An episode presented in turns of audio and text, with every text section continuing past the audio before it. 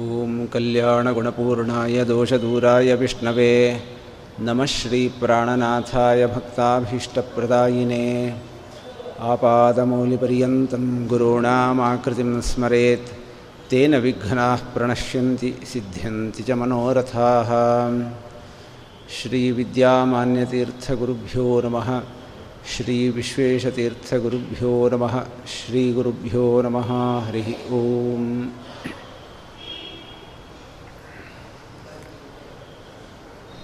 ಶ್ರೀ ರಾಘವೇಂದ್ರ ಸ್ವಾಮಿಗಳವರು ತಮ್ಮ ನಿಮಿತ್ತದಿಂದ ಜಗತ್ತಿನಲ್ಲಿ ಕಲ್ಯಾಣವನ್ನು ಉಂಟು ಮಾಡಲಿಕ್ಕೆ ಬೇರೆ ಬೇರೆ ನಿಮಿತ್ತಗಳನ್ನು ಹಾಕ್ಕೊಂಡಿದ್ದಾರೆ. ಭಗವಂತ ಅವರನ್ನು ನಿಮಿತ್ತ ಮಾಡಿ ಆರಾಧನೆಯ ಸಂದರ್ಭದಲ್ಲಿ ವಿಶೇಷವಾದಂತಹ ಜ್ಞಾನ ಕಾರ್ಯ, ಸಂಗೀತ ಸಾಹಿತ್ಯಾದಿ ಕಾರ್ಯಗಳನ್ನು ನಡೆಸಿದರೆ ಈಗ ಫಾಲ್ಗುಣ ಮಾಸದಲ್ಲಿ ಮತ್ತೆ ರಾಘವೇಂದ್ರ ಸಪ್ತಾಹ ಅನ್ನುವ ಹೆಸರಿನಲ್ಲಿ ದೊಡ್ಡ ಕಾರ್ಯಕ್ರಮಗಳನ್ನು ಎಲ್ಲ ಕಡೆ ನಾಡಿನ ಉದ್ದಗಲಕ್ಕೂ ನಡೆಸುವುದರ ಮೂಲಕ ಅವರ ಮಹಿಮೆ, ಭಗವಂತನ ಮಹಿಮೆಯನ್ನು ಜಗತ್ತಿಗೆ ಸಾರ್ತಾ ಇದ್ದಾನೆ ಅಂತ ನಾವು ತಿಳಿಬಹುದು.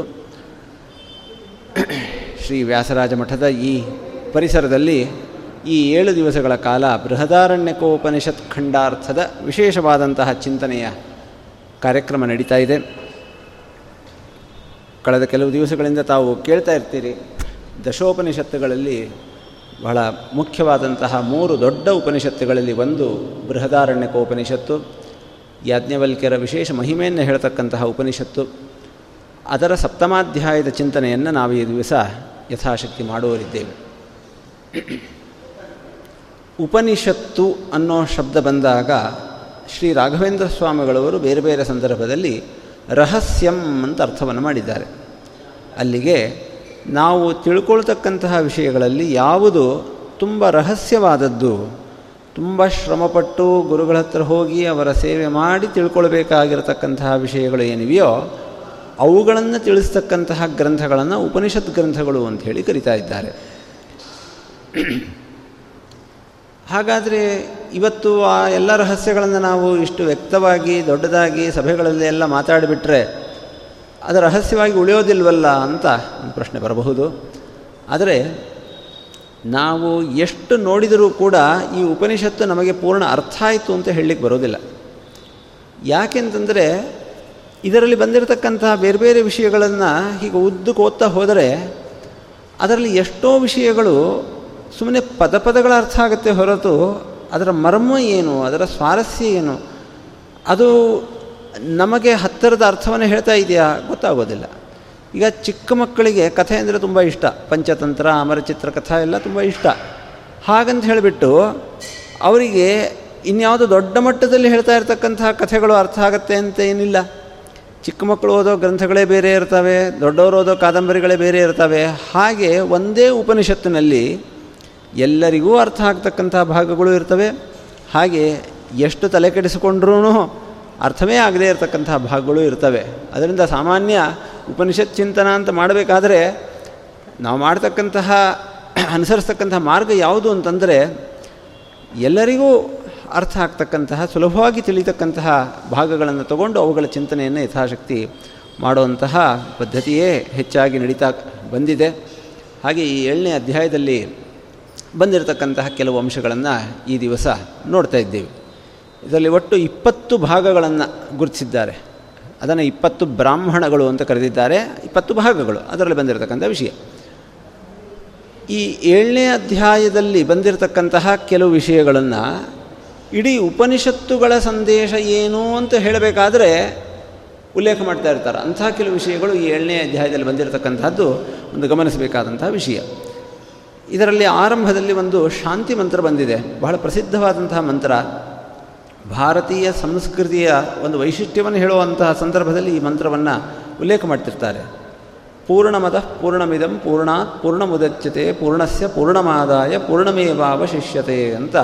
ಇಲ್ಲಿ ಪೂರ್ಣ ಅನ್ನೋದಕ್ಕೆ ಸೊನ್ನೆ ಅಂತ ಅರ್ಥ ಇಟ್ಟುಕೊಂಡು ಸೊನ್ನೆಗೆ ಸಂಬಂಧಪಟ್ಟಂತಹ ಗಣಿತವನ್ನು ಇದು ಹೇಳುತ್ತೆ. ಸೊನ್ನೆಗೆ ಸೊನ್ನೆ ಕೂಡಿಸಿದರೂ ಸೊನ್ನೆನೇ, ಸೊನ್ನೆ ಗುಣಿಸಿದರೂ ಸೊನ್ನೆನೇ ಅಂತ ಹೇಳ್ತಕ್ಕಂತಹ ಸಂದರ್ಭದಲ್ಲಿ ಈ ಮಂತ್ರವನ್ನು ಉಲ್ಲೇಖ ಮಾಡ್ತಾರೆ.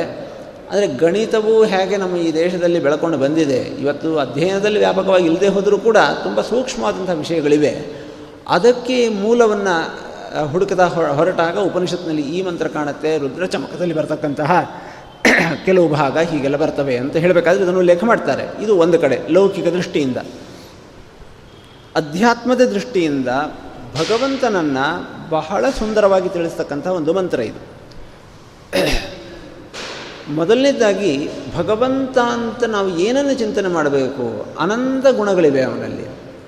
ಅದರಲ್ಲಿ ಯಾವುದನ್ನು ಚಿಂತನೆ ಮಾಡಬೇಕು ಅಂತ ಬಂದಾಗ ಈ ಪೂರ್ಣತ್ವವನ್ನು ವಿಶೇಷವಾಗಿ ಚಿಂತನೆ ಮಾಡಬೇಕು ಅಂತ ಹೇಳ್ತಾರೆ ಎರಡು ಗುಣಗಳನ್ನು ಎಲ್ಲ ಗುಣಗಳ ಜೊತೆಗೂ ಸೇರಿಸಿಕೊಂಡು ಚಿಂತನೆ ಮಾಡಬೇಕು ಅಂತ ಆದೇಶ ಕೊಟ್ಟಿದ್ದಾರೆ ಶ್ರೀ ವೇದವ್ಯಾಸರು ಬ್ರಹ್ಮಸೂತ್ರದ ನಾಲ್ಕನೇ ಅಧ್ಯಾಯದಲ್ಲಿ.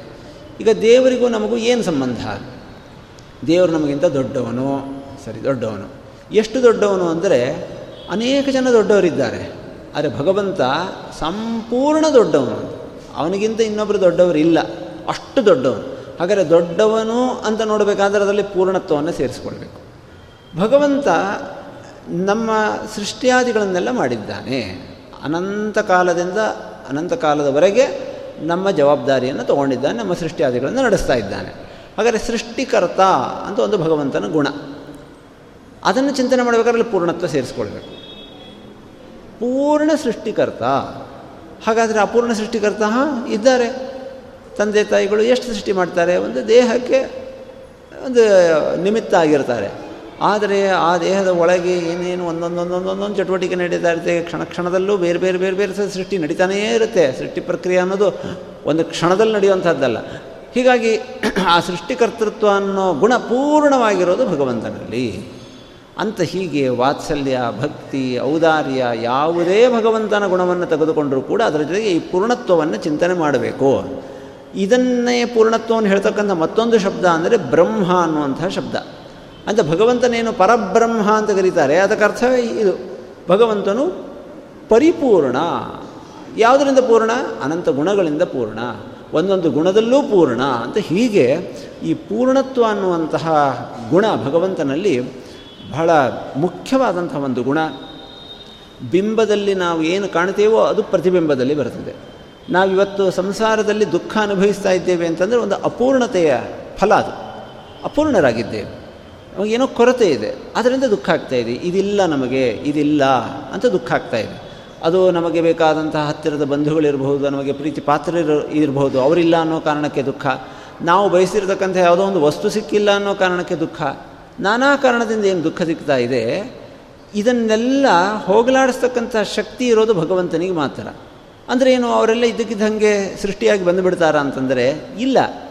ಈಗ ಯಾವ ಪರಿಸ್ಥಿತಿ ಇದೆಯೋ ಇದೇ ಪರಿಸ್ಥಿತಿಯಲ್ಲೇ ನಾವು ದುಃಖಗಳಿಂದ ದೂರವಾಗಿ ಸಂತೋಷದಿಂದ ಇರಲಿಕ್ಕೆ ಸಾಧ್ಯ ಆಗುತ್ತೆ. ಭಗವಂತನ ಈ ಪೂರ್ಣತ್ವವನ್ನು ಚಿಂತನೆ ಮಾಡಿದ್ದೀರಿ. ಬಹಳ ಆಶ್ಚರ್ಯ. ಇದೊಂದು ಮ್ಯಾಜಿಕ್ ಇದ್ದ ಹಾಗೆ.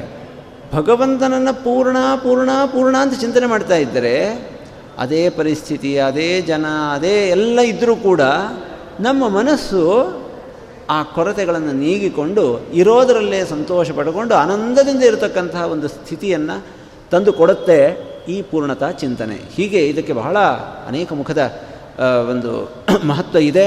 ಅಂಥ ಪೂರ್ಣತ್ವವನ್ನು ಉಲ್ಲೇಖ ಮಾಡ್ತಾ ಇದೆ ಈ ಮಂತ್ರ ಅನ್ನೋದು ಒಂದು ವೈಶಿಷ್ಟ್ಯ. ಆದರೆ ಮತ್ತೊಂದು ವೈಶಿಷ್ಟ್ಯ,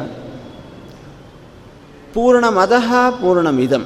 ಅದೂ ಪೂರ್ಣ, ಇದು ಪೂರ್ಣ ಅಂತ ಹೇಳಿದೆ. ಅದು ಇದು ಅನ್ನೋದರಿಂದ ಯಾವುದನ್ನು ಇಟ್ಕೊಳ್ಬೇಕು ನಮಗೆ ಅದು ಇದು ಅಂತಂದರೆ ಸ್ವಲ್ಪ ದೂರದಲ್ಲಿರೋದು, ಹತ್ತಿರದಲ್ಲಿರೋದು ಅಂತ ಅರ್ಥ. ಆದರೆ ಋಷಿಗಳಿಗೆ ಅದು ಇದು ಅಂತಂದರೆ ಅವರು ಭಗವಂತನನ್ನು ಸಾಕ್ಷಾತ್ ನೋಡ್ತಾ ಇರಬೇಕಾದ್ರೆ ಆಡಿರ್ತಕ್ಕಂಥ ಮಾತಾದ್ದರಿಂದ ಅದು ಅಂತಂದರೆ ಅಲ್ಲಿ ಮೂಲ ರೂಪ ಅಂತ ಅರ್ಥ. ಶ್ವೇತದ್ವೀಪಾದಿಗಳಲ್ಲಿರ್ತಕ್ಕಂತಹ ರೂಪ. ಇದು ಅಂತಂದರೆ ಇಲ್ಲಿ ಸುತ್ತಮುತ್ತಲು ಓಡಾಡ್ತಾ ಇರತಕ್ಕಂತಹ ರಾಮಕೃಷ್ಣಾದಿ ರೂಪಗಳು, ಅವತಾರ ರೂಪಗಳು. ಜೊತೆಗೆ ನಮ್ಮ ಒಳಗೆ ನಾನಾ ಸ್ಥಾನಗಳಲ್ಲಿರ್ತಕ್ಕಂತಹ ಭಗವಂತನ ರೂಪಗಳು. ಸೂರ್ಯ, ಚಂದ್ರ, ಅಗ್ನಿ, ಜಲ, ಪೃಥಿವಿ, ಹೀಗೆ ಬೇರೆ ಬೇರೆ ಅಧಿಷ್ಠಾನಗಳಲ್ಲಿರ್ತಕ್ಕಂಥ ಭಗವಂತನ ರೂಪಗಳು. ಹಾಗೆ ನೋಡಿದಾಗ ಈಗ ಅದೂ ಪೂರ್ಣ, ಇದೂ ಪೂರ್ಣ ಅಂತಂದರೆ ಇದು ಇನ್ನೊಂದು ಹೊಸ ವಿಷಯವನ್ನು ನಮಗೆ ತಿಳಿಸಿಕೊಡ್ತದೆ. ಭಗವಂತನ ಎಲ್ಲ ರೂಪಗಳೂ ಪೂರ್ಣನೇ ಅನ್ನೋದು. ಬಹಳ ಸುಂದರವಾದಂಥ ಒಂದು ಕಲ್ಪನೆ. ಅಂದರೆ ಒಂದು ದೀಪದಿಂದ ಇನ್ನೊಂದು ದೀಪ ಹಚ್ಚಿದರೆ ಆ ಹಳೆಯ ದೀಪದಲ್ಲಿ ಏನಾದರೂ ಕೊರತೆ ಆಯಿತಾ? ಇಲ್ಲ. ಈ ದೀಪದಲ್ಲಿರೋ ಬತ್ತಿಯನ್ನು ತಗೊಂಡು ಹೋಗಿ ಆ ಬತ್ತಿ ಜೊತೆಗೇನೆ ಸೇರಿಸಿಬಿಟ್ಟು ಎರಡೂ ದೀಪಗಳನ್ನು ಒಂದು ಮಾಡಿದರೆ ಆವಾಗಲೂ ಅದು ಮೊದಲೇನಿತ್ತೋ ಅದು ಹಾಗೇ ಇದೆ. ಅದರಲ್ಲೇನು ವ್ಯತ್ಯಾಸ ಆಗೋದಿಲ್ಲ. ಹಾಗಾದರೆ ದೀಪದಿಂದ ದೀಪ ಬಂದಾಗ, ದೀಪವನ್ನು ದೀಪಕ್ಕೆ ಸೇರಿಸಿದಾಗ ಹೇಗೆ ಆ ದೀಪದ ಶಕ್ತಿಯಲ್ಲಿ ಏನೂ ವ್ಯತ್ಯಾಸ ಆಗೋದಿಲ್ವೋ, ಹಾಗೆ ಇದು ಇದರಲ್ಲಿ ಸ್ವಲ್ಪ ವ್ಯತ್ಯಾಸ ಬರುತ್ತೆ. ಆದರೂ ಯಾಕೆಂದರೆ ಭಗವಂತನ ವಿಷಯದಲ್ಲಿ ಸಂಪೂರ್ಣ ಸಮಾನವಾದಂಥ ಒಂದು ದೃಷ್ಟಾಂತ ಕೊಡಲಿಕ್ಕೆ ಆಗೋದಿಲ್ಲ. ಭಗವಂತನ ರೂಪಗಳಲ್ಲೂ ಹಾಗೆ, ಅವನ ಮೂಲ ರೂಪದಿಂದ ಎಷ್ಟೆಷ್ಟು ರೂಪಗಳು ಹೊರಗೆ ಬರ್ತವೋ ಆ ಯಾವ ರೂಪಗಳಿಗೂ ಕೂಡ ಏನೂ ವ್ಯತ್ಯಾಸ ಇಲ್ಲ. ಸಣ್ಣ ವಸ್ತುವಿನಲ್ಲಿರ್ತಕ್ಕಂಥ ಭಗವಂತ ಸಣ್ಣವನು, ದೊಡ್ಡ ವಸ್ತುವಿನಲ್ಲಿರೋ ಭಗವಂತ ದೊಡ್ಡವನು ಇಲ್ಲ. ಭಗವಂತನ ರೂಪಗಳಲ್ಲಿ ಯಾವ ವ್ಯತ್ಯಾಸವೂ ಇಲ್ಲ. ದೇವತೆಗಳೆಲ್ಲ ಆದರೆ ಹಾಗಲ್ಲ. ಮೂಲ ರೂಪದಲ್ಲಿ ಎಷ್ಟು ಶಕ್ತಿ ಸಾಮರ್ಥ್ಯಾದಿಗಳಿರ್ತವೋ ಅಷ್ಟು ಎಲ್ಲನೂ ಅವತಾರದಲ್ಲಿ ಇರೋದಿಲ್ಲ. ಆದರೆ ಭಗವಂತನಿಗೆ ಹಾಗಲ್ಲ ಅಂತ ಹೀಗೆ ಭಗವಂತನ ಬಗ್ಗೆ ಬಹಳ ಸುಂದರವಾಗಿ ಅವನ, ಅವನಂಥವರು ಮತ್ತೊಬ್ಬರಿಲ್ಲ ಅಂತ ತಿಳಿಸಿಕೊಡ್ತಕ್ಕಂಥ ಒಂದು ಮಂತ್ರ ಇದನ್ನು ರಾಘವೇಂದ್ರ ಸ್ವಾಮಿಗಳವರು ವ್ಯಾಖ್ಯಾನ ಮಾಡಿ ಕೊಟ್ಟಿದ್ದಾರೆ. ಆರಂಭದಲ್ಲಿ ಹೇಳಿದಂತೆ, ಇದು ಇಪ್ಪತ್ತು ಬ್ರಾಹ್ಮಣಗಳಲ್ಲಿ ಬೇರೆ ಬೇರೆ ಬೇರೆ ಬೇರೆ. ಮೇಲ್ನೋಟಕ್ಕೆ ನಮಗೆ ಸಂಗತಿಯು ಕಾಣೋದಿಲ್ಲ. ತಿಳ್ಕೊಳ್ಬೇಕಾಗಿರ್ತಕ್ಕಂಥ ಬೇರೆ ಬೇರೆ ವಿಷಯಗಳು. ಅದಕ್ಕೆ ನಾನಾ ಉಪಾಸನೆಗಳನ್ನು ಇಲ್ಲಿ ಹೇಳ್ತಿದ್ದಾರೆ ಅಂತಲೇ ವಿಷಯ. ಒಬ್ಬ ಸಾಧಕ ಜೀವನದಲ್ಲಿ ತಿಳ್ಕೊಳ್ಬೇಕಾದಂತಹ ನಾನಾ ವಿಷಯಗಳನ್ನು ಇಲ್ಲಿ ಹೇಳ್ತಾ ಇದ್ದಾರೆ. ಅದರಲ್ಲಿ ತುಂಬ ಸಾಮಾಜಿಕವಾದಂತಹ ಕೆಲವು ವಿಷಯಗಳು ಕೂಡ ಇಲ್ಲಿ ಬರ್ತವೆ. ಇದರ ಎರಡನೇ ಬ್ರಾಹ್ಮಣದಲ್ಲಿ ಒಂದು ಕಥೆ ಥರ ಬಂದಿದೆ. ಸೃಷ್ಟಿಯ ಆರಂಭದಲ್ಲಿ ಬ್ರಹ್ಮದೇವರು ಎಲ್ಲರನ್ನ ಈ ಜಗತ್ತಿಗೆ ಕರ್ಕೊಂಡು ಬಂದರು. ಅವಾಗ ಕೃತಯುಗದ ಆರಂಭ, ಸೃಷ್ಟಿಯ ಆರಂಭ, ಎಲ್ಲರಿಗೂ ಬ್ರಹ್ಮದೇವರ ಸಾಕ್ಷಾತ್ ಸಂಬಂಧನೂ ಇರ್ತಾ ಇತ್ತು. ಅದರಲ್ಲಿ ದೊಡ್ಡ ಸಾಮರ್ಥ್ಯದ ಪ್ರಜಾಪತಿಗಳು, ಋಷಿ ಮುನಿಗಳು, ಅವರ ಮಾನಸ ಪುತ್ರರು, ಅಂಥವರು ಹುಟ್ಟಿದ್ದರು, ಋಷಿ ಮುನಿಗಳಿದ್ದರು, ದೇವತೆಗಳು ಹುಟ್ಟಿದ್ದರು, ದೈತ್ಯರು ಹುಟ್ಟಿದ್ದರು ನಾನಾ ಥರದ ಪ್ರಜೆಗಳು, ಮನುಷ್ಯರು, ಅವರು ಎಲ್ಲ ಹುಟ್ಟಿದ್ದರು. ಅವರೆಲ್ಲರಿಗೂ ಭಗವಂತನ ಹತ್ರ, ಬ್ರಹ್ಮದೇವರ ಹತ್ರ ಬರಲಿಕ್ಕೆ ಅವಕಾಶ ಇರ್ತಿತ್ತು. ಬರ್ತಿದ್ದರು ಅವರು ಬ್ರಹ್ಮದೇವರ ಹತ್ರ. ಹೋಗಿ ಅವರ ಹತ್ರ ಶ್ರವಣ ಮಾಡ್ತಾ ಇದ್ದರು ಹೀಗೆಲ್ಲ ಅಸುರಾಹ ಮನುಷ್ಯಾ ದೇವಾಹ ಉಷಿತ್ವ ಬ್ರಹ್ಮಚರ್ಯಂ. ಅವರ ಹತ್ತಿರ ಓದಬೇಕು ಅಂತಂದರೆ ಒಂದು ತಿಂಗಳು, ಎರಡು ತಿಂಗಳು, ಒಂದು ವರ್ಷ. ಅವ್ರು ಸೇವೆ ಮಾಡ್ಕೊಂಡಿರ್ಬೇಕು. ಫಸ್ಟ್ ಪಾಠ ಶುರುವಂಥ ಕ್ರಮವೇ ಇಲ್ಲ. ನಮ್ಮ ಉಪನಿಷತ್ ಕಥೆಗಳನ್ನು ಕೇಳಿದರೆ ಮೊದಲು ಒಂದು ವರ್ಷ ಸೇವೆ ಮಾಡಬೇಕು. ಆಮೇಲೆ ಇವ್ರಿಗೇನು ಪ್ರಶ್ನೆ ಇರುತ್ತೆ, ಇವರೇನು ಬೇರಬೇಕು ಅದನ್ನು ಕೇಳಬೇಕು ಗುರುಗಳನ್ನು ಉಪದೇಶ ಮಾಡಬೇಕು. ಮೊದಲು ದೇವತೆಗಳು ಒಂದು ಸಲ ಹೋದಾಗ, ನಮಗೆ ಯೋಗ್ಯವಾದದ್ದನ್ನು ನೀವು ಉಪದೇಶ ಮಾಡಿರಿ ಅಂತ ಕೇಳ್ಕೊಂಡ್ರಂತೆ. ಉಪದೇಶ ಅಂತಂದರೆ ಎಷ್ಟು ಹೊತ್ತು? ಅನೇಕ ಗಂಟೆಗಳ ಆಗಬಹುದು, ಗ್ರಂಥಗಳಾಗಬಹುದು, ಅನೇಕ ವಾಕ್ಯಗಳಾಗಬಹುದು. ಇಡೀ ಉಪನಿಷತ್ತು ವಾಂಗ್ಮಯದಲ್ಲೇ ಅತ್ಯಂತ ಆಶ್ಚರ್ಯಕರವಾದಂಥ, ಇದಕ್ಕಿಂತಲೂ ಸಂಕ್ಷಿಪ್ತವಾದ ಒಂದು ಬಹುಶಃ ಉಪದೇಶವೇ ಇರಲಿಕ್ಕೆ ಸಾಧ್ಯ ಇಲ್ಲೇನೋ, ಬ್ರಹ್ಮದೇವರು ಒಂದು ಅಕ್ಷರ ಉಪದೇಶ ಮಾಡಿದರಂತೆ. ದ ಅಂತ ಹೇಳಿದರಂತೆ, ದೇವತೆಗಳಿಗೆ. ದ ಅಂತ. ನಿಮಗಿದನ್ನು ಕೇಳಿದಾಗ ಏನು ಅರ್ಥ ಆಯಿತು ಅಂತ ದೇವತೆಗಳನ್ನು ವಾಪಸ್ ಕೇಳಿದರಂತೆ. ಅದಕ್ಕೆ ಅವರಂದರಂತೆ ನಮಗೆ ಅವರು ಹೇಳಿದಂಥ ವಿಷಯ ದ ಇತಿ ವಿಜ್ಞಾ, ದ, ದಮ್ಯತ ಅಂತ, ದಮ. ಹಾಂ. ದಮ ಅಂತ ನಾವು ಅರ್ಥವನ್ನು ಮಾಡಿಕೊಂಡಿದ್ದೇವೆ. ದ ಅನ್ನೋದರಿಂದ ದಮ ಅಂತ ಇವರಿಗೆ ಅರ್ಥ ಆಯಿತು. ಆಮೇಲೆ ಮನುಷ್ಯರು ಹೋದರೂ, ಅವರಿಗೆ ಏನು ಅಂತ ಕೇಳಿದಾಗ, ಅವರಿಗೂ ನಮಗೆ ಉಪದೇಶ ಮಾಡಿರಿ ಅಂತಂದಾಗ ಬ್ರಹ್ಮದೇವರು ದ ಅಂತಲೇ ಒಂದು ಮಾತನ್ನು ಹೇಳಿದರು. ನಿಮಗೇನು ಅರ್ಥ ಆಯಿತು ಅಂತ ಕೇಳಿದರು. ಅದಕ್ಕೆ ಮನುಷ್ಯರಂದರು ನಮಗೆ ದಾನ ಅಂತ ಅರ್ಥ ಆಗ್ತಾ ಇದೆ ಅಂತಂದರು. ಅದಕ್ಕೆ ಹಾಗಾದರೆ ನೀವು ತಿಳ್ಕೊಂಡಿದ್ದು ಸರಿಯಾಗಿದೆ ಅಂತಂದರು. ಆಮೇಲೆ ಅಸುರರು ಹೋದಾಗ ಅವರಿಗೂ ಕೂಡ ಬ್ರಹ್ಮದೇವರು ದ ಅಂತಲೇ ಹೇಳ್ತಾ ಇದ್ದಾರೆ. ನೀವೇನು ಅರ್ಥ ಮಾಡ್ಕೊಂಡ್ರಿ ಅಂತಂದಾಗ ದಯಾ ಅಂತ ಅವರು ಅರ್ಥ ಮಾಡ್ಕೊಂಡ್ರಂತೆ. ಹೀಗೆ ಉಪನಿಷತ್ತು ದ ದ ದ ಅನ್ನೋ ಈ ಮೂರು ಅಕ್ಷರದಲ್ಲಿ ಜೀವನದ ಒಂದು ಮುಖ್ಯವಾದಂಥ ತತ್ವ ಅಡಗಿದೆ ಅಂತ ಹೇಳಿದ್ದಾರೆ. ಇದರ ಅಭಿಪ್ರಾಯ ಏನು ಅನ್ನೋದನ್ನು ಬಿಡಿಸ್ತಾ ಹೇಳ್ತಾರೆ. ದೇವತೆಗಳ ಸ್ವಭಾವದಲ್ಲಿ ಅವರು ತುಂಬ ಸಮೃದ್ಧರಾಗಿದ್ದಾರೆ. ಅವರಿಗೆ ಮೂರು ಲೋಕದ ಆಧಿಪತ್ಯ ಇದೆ. ಯಾರಿಗೆ ತುಂಬ ಸಂಪತ್ತು ಬರುತ್ತೆ, ಯಾರಿಗೆ ತುಂಬ ವೈಭವ ಇರುತ್ತೆ, ಅವರಲ್ಲಿ ಇಂದ್ರಿಯ ನಿಗ್ರಹದ ಕೊರತೆ ಯಥೇಷ್ಟ ಭೋಗಕ್ಕೆ ತೊಡಗಿಬಿಟ್ಟು ಆಗುವಂಥ ಸಂಭವ ಇದೆ. ಹೀಗಾಗಿ ಇಲ್ಲಿ ದೇವತೆಗಳು ಅನ್ನೋದು ಉಪಲಕ್ಷಣ, ಅವರೊಂದು ದೃಷ್ಟಾಂತ. ಈ ಥರ ಜೀವನದಲ್ಲಿ ಯಾರು ತುಂಬ ಸಮೃದ್ಧಿಯಿಂದ ಇದ್ದಾರೋ ಅವರಿಗೆ ಉಪನಿಷತ್ತು ನೀಡ್ತಾ ಇರತಕ್ಕಂತಹ ಸಂದೇಶ, ದ ಇಂದ್ರಿಯ ನಿಗ್ರಹ ಮಾಡ್ರಿ. ಎಷ್ಟು ವಿಚಿತ್ರ ಅಂತಂದರೆ ನಮ್ಮ ಶಾಸ್ತ್ರಗಳು ಹೇಳೋದು, ನೀವೇ ಗಳಿಸಿದ್ದಿರಬಹುದು, ನೀವೇ ಪ್ರಾಮಾಣಿಕವಾಗಿ ಗಳಿಸಿದ್ದೇ ಇರಬಹುದು, ನೀವು ಗಳಿಸಿದಂತಹ ದುಡ್ಡಿನಿಂದ ತಂದ ಅಕ್ಕಿಯಿಂದಲೇ ಮಾಡಿರತಕ್ಕಂಥ ಅಡಿಗೆ ಆಗಿರಬಹುದು. ಆದರೆ ನಿಮ್ಮ ಹೊಟ್ಟೆಗೆ ಎಷ್ಟು ಬೇಕೋ ಅಷ್ಟು ತಿಂದರೆ ಮಾತ್ರ ನಿಮ್ಮದು. ಅದಕ್ಕಿಂತ ಜಾಸ್ತಿ ತಿಂದರೆ ಅದು ಕಳ್ಳತನ. ನಿಮ್ಮದೇ ಅನ್ನ, ನಿಮ್ಮದೇ ಶ್ರಮ. ಆದರೆ ಅಗತ್ಯಕ್ಕಿಂತ ಜಾಸ್ತಿ ಬಳಸಿದರೆ ಅದು ಯಾವುದೇ ಇಂದ್ರಿಯದ ಯಾವುದೇ ಭೋಗ ಇರಲಿ, ಅದು ಕಳ್ಳತನ, ಅದು ಮೋಸ, ಅದು ಲೋಕಕ್ಕೆ ಅದರಿಂದ ತೊಂದರೆ ಆಗತ್ತೆ ಇವತ್ತು ನಾವು ಗಮನಿಸಬಹುದು, ನಮ್ಮ ಸಮಾಜದಲ್ಲಿ ಎಷ್ಟು ಪೋಲಾಗತ್ತೆ. ಅನಾವಶ್ಯಕವಾಗಿ ಹಣ ಇದ್ದವರಿಗೆ ಅದು ಹಂಚ್ಕೊಳ್ಬೇಕು ಅಂತ ಅನಿಸ್ದೇನೆ ಅದನ್ನು ವ್ಯರ್ಥವಾಗಿ ಪೋಲು ಮಾಡೋದು. ನಾವು ನಮ್ಮ ದೇಹಕ್ಕೊಂದು ಶಕ್ತಿ ಇರುತ್ತೆ.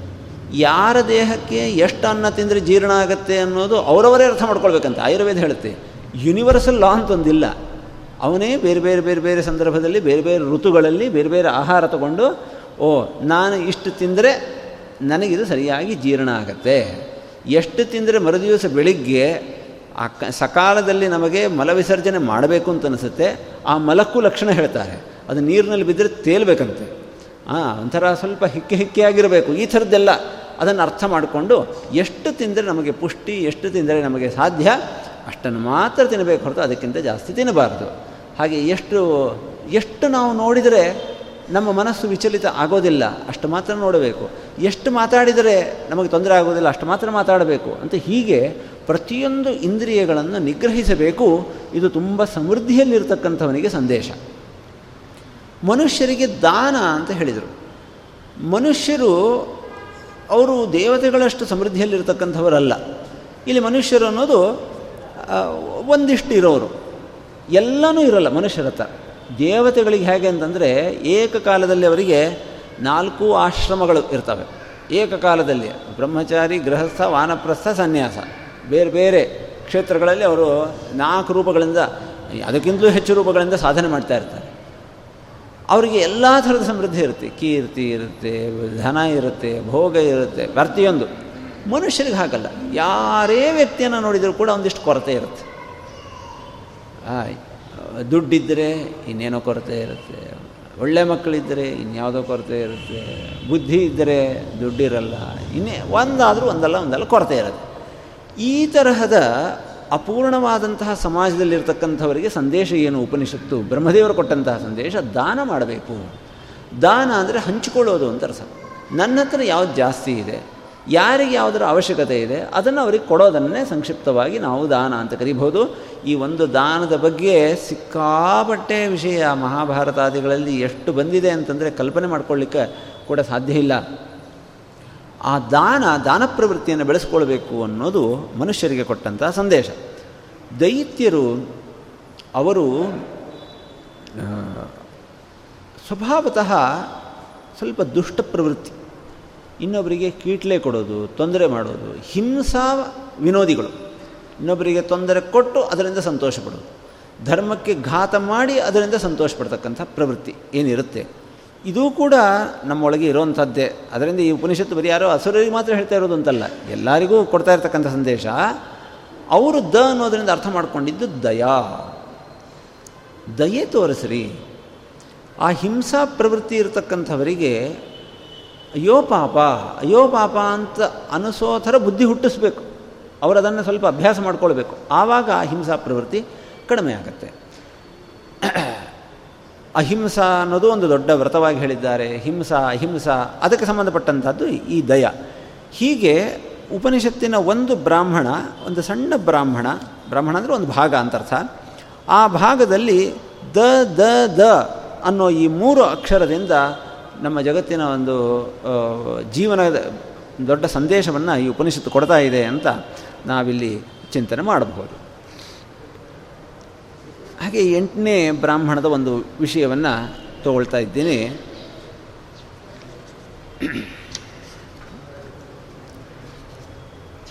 ವಾಚಂ ಧೇನು ಮುಪಾಸೀತ ಅಂತ ಒಂದು ಮಾತಿನಿಂದ ಇದು ಆರಂಭ ಆಗತ್ತೆ. ಇದು ಒಂದು ಬಹಳ ಮುಖ್ಯವಾದಂಥ ಒಂದು ಅಂಶ.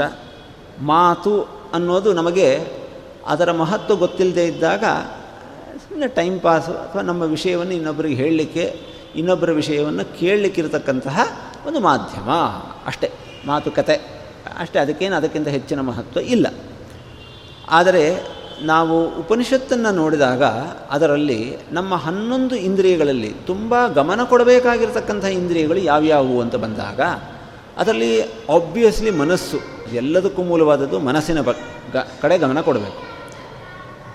ಶ್ರೋತ್ರ ಚಕ್ಷುಸ್ಸು, ವಾಕ್, ಮನಸ್ಸು.